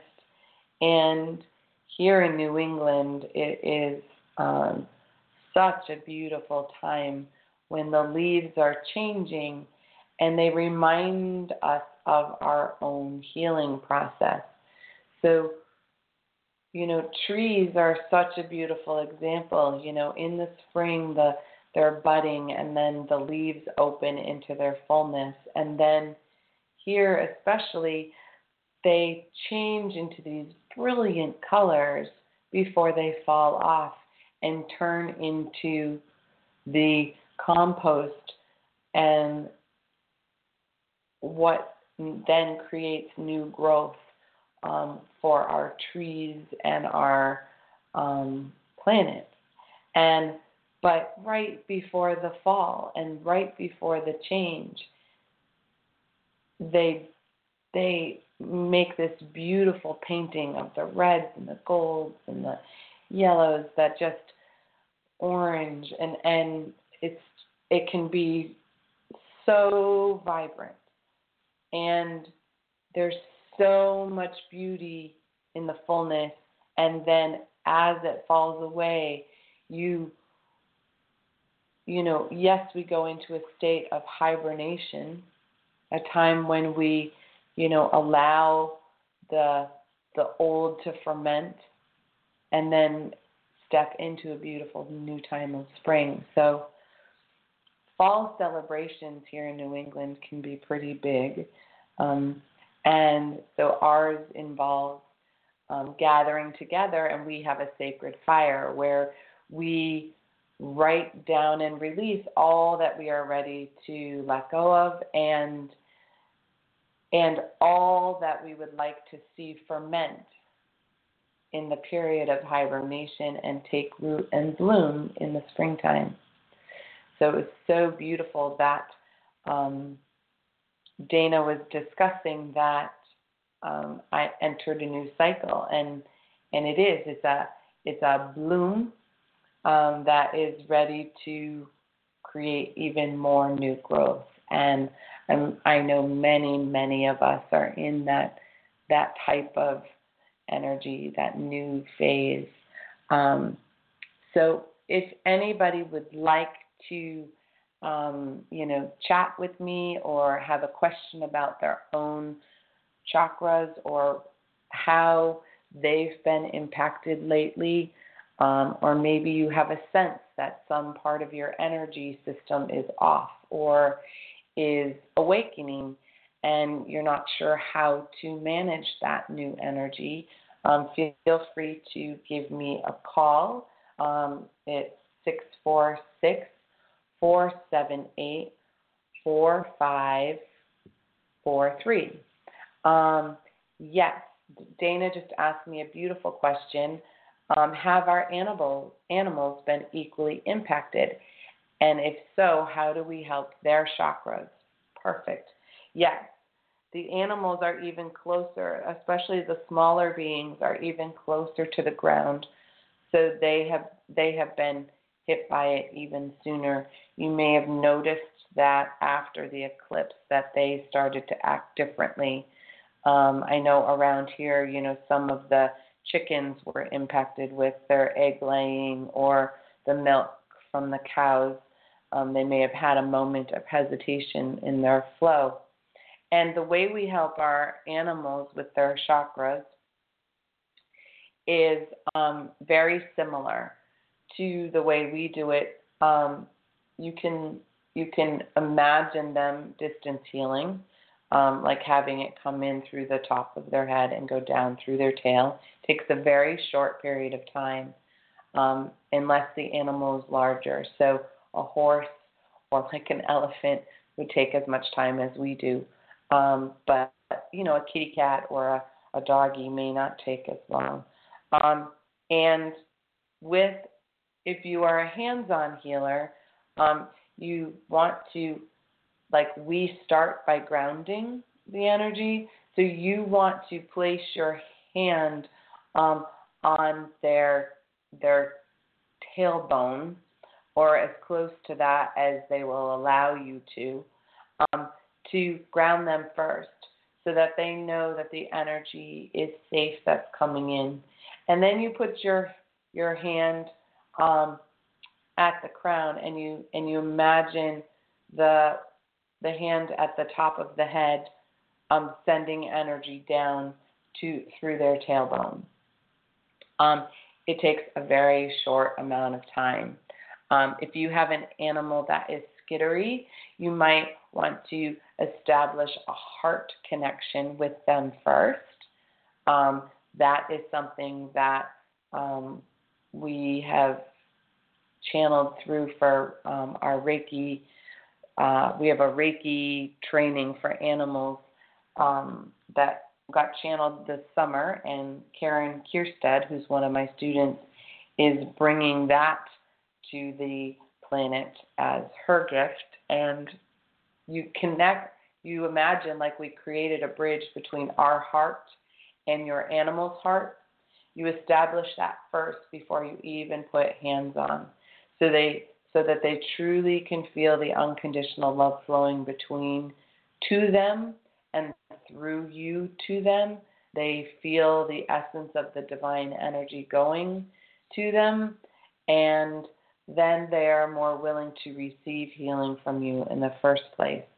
And she is absolutely brilliant at that. Um, and I enjoy that fully because um, she is just, she's reaching out to, um, yeah, there's we have lots of animals lovers um, Karen is our person who is going to um, the animal shelters um, in in our area. Um, she actually is more in the middle of the state, so she's in between Boston and where I am, um, and she is teaching Reiki to all the people who work at the shelters, so that the animals um, feel safe and secure and when they're not skitterish, they're more likely to get adopted.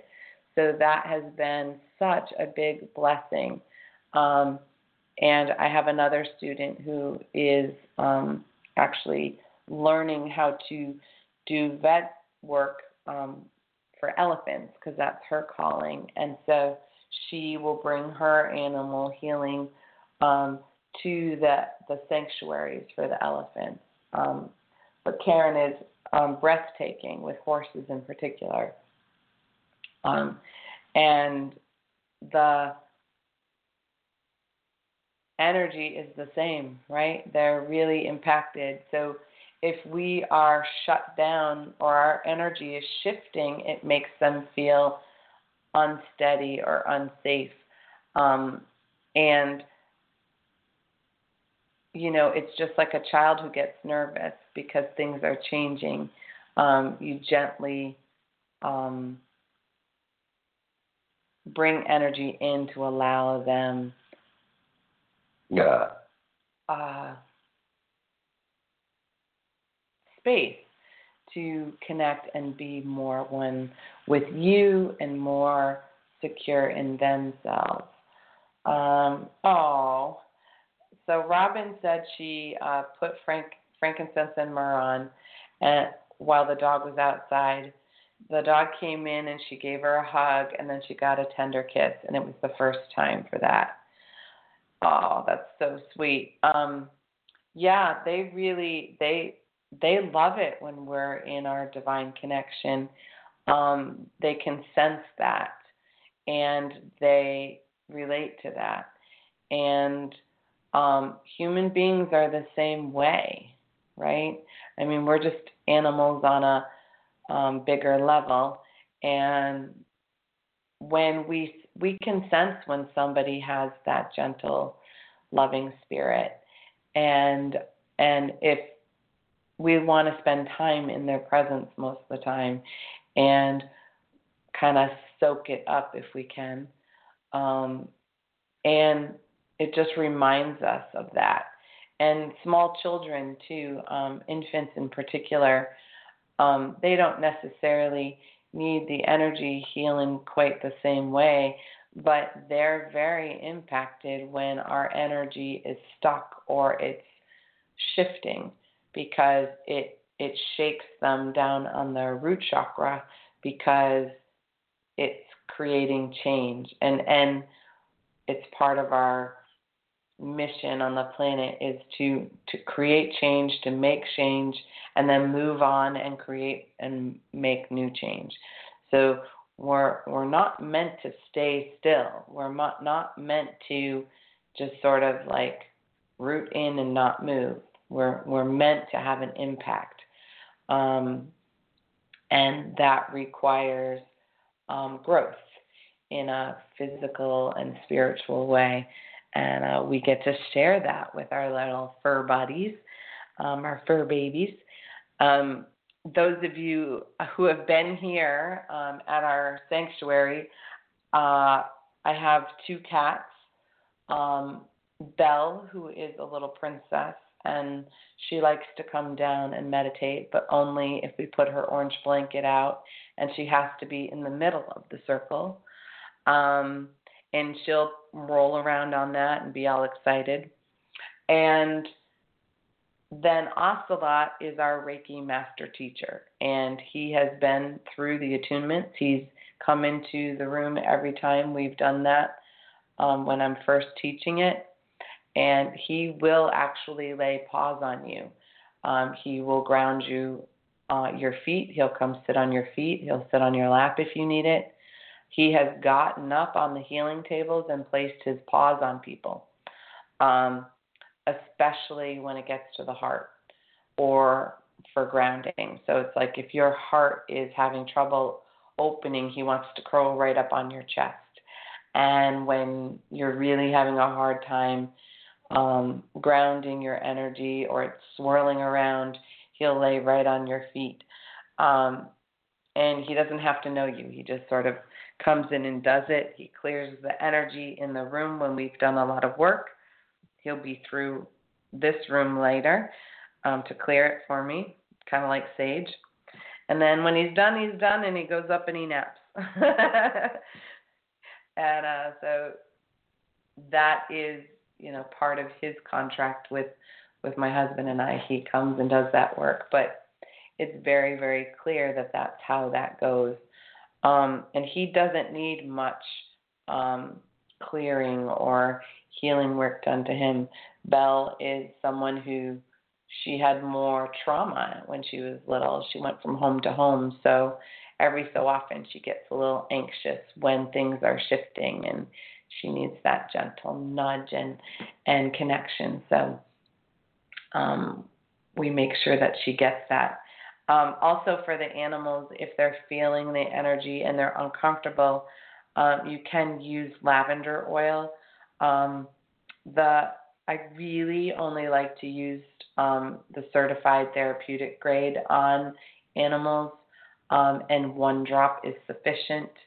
Um, you can put one drop you know, right on the back of their heart um, to calm them, or the back of their neck if they're a cat.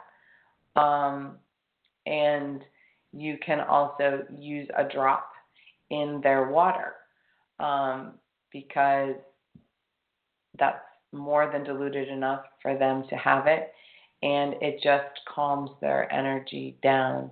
Um, or you can diffuse it in the air. Um, if you're concerned about putting it on them, you can diffuse it. Um, just I find that you know they're sensitive when it's not the highest quality.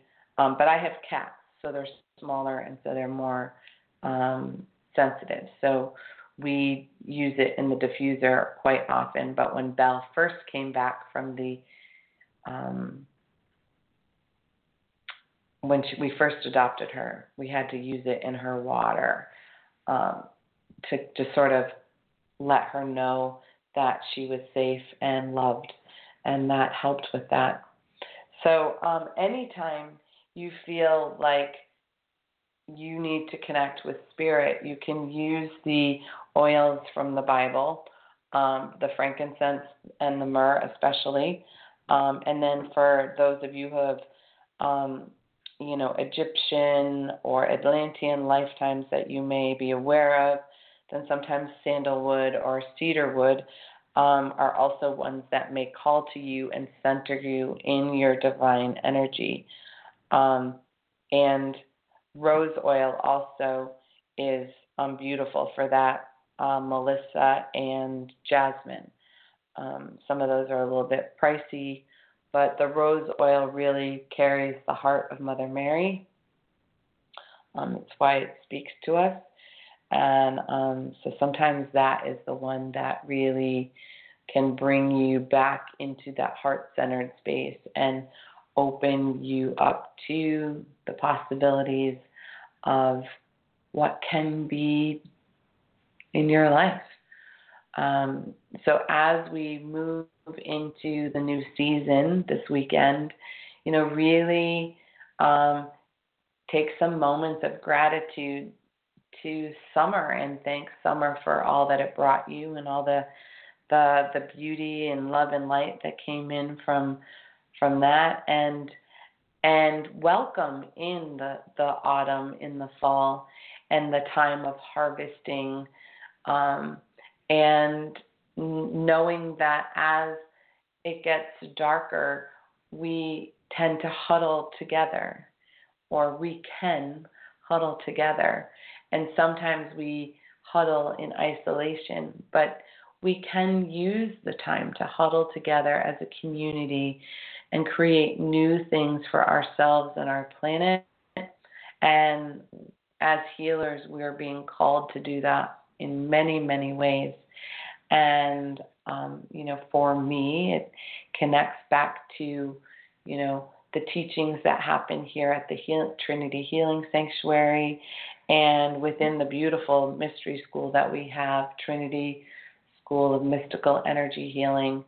Um, and I so look forward to um, my new first year students will will enter the program um, next weekend and you know begin to remember who they are.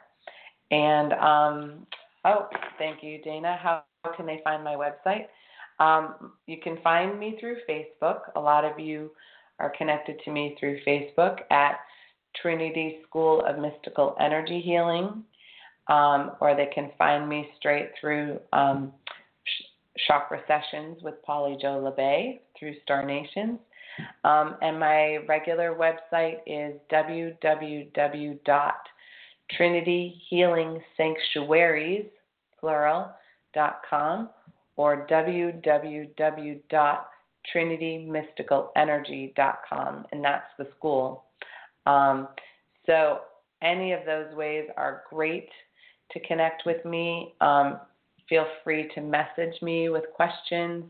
Um, and I want to just put a shout out to Holly um, Hagen that um, that remedy for you channeled through finally.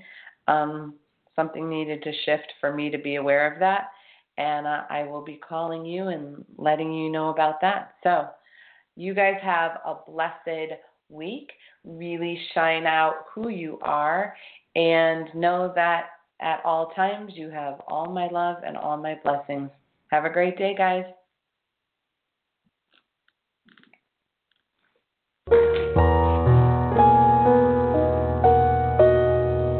We hope you enjoyed Chakra Sessions with Polly Jo Labbe.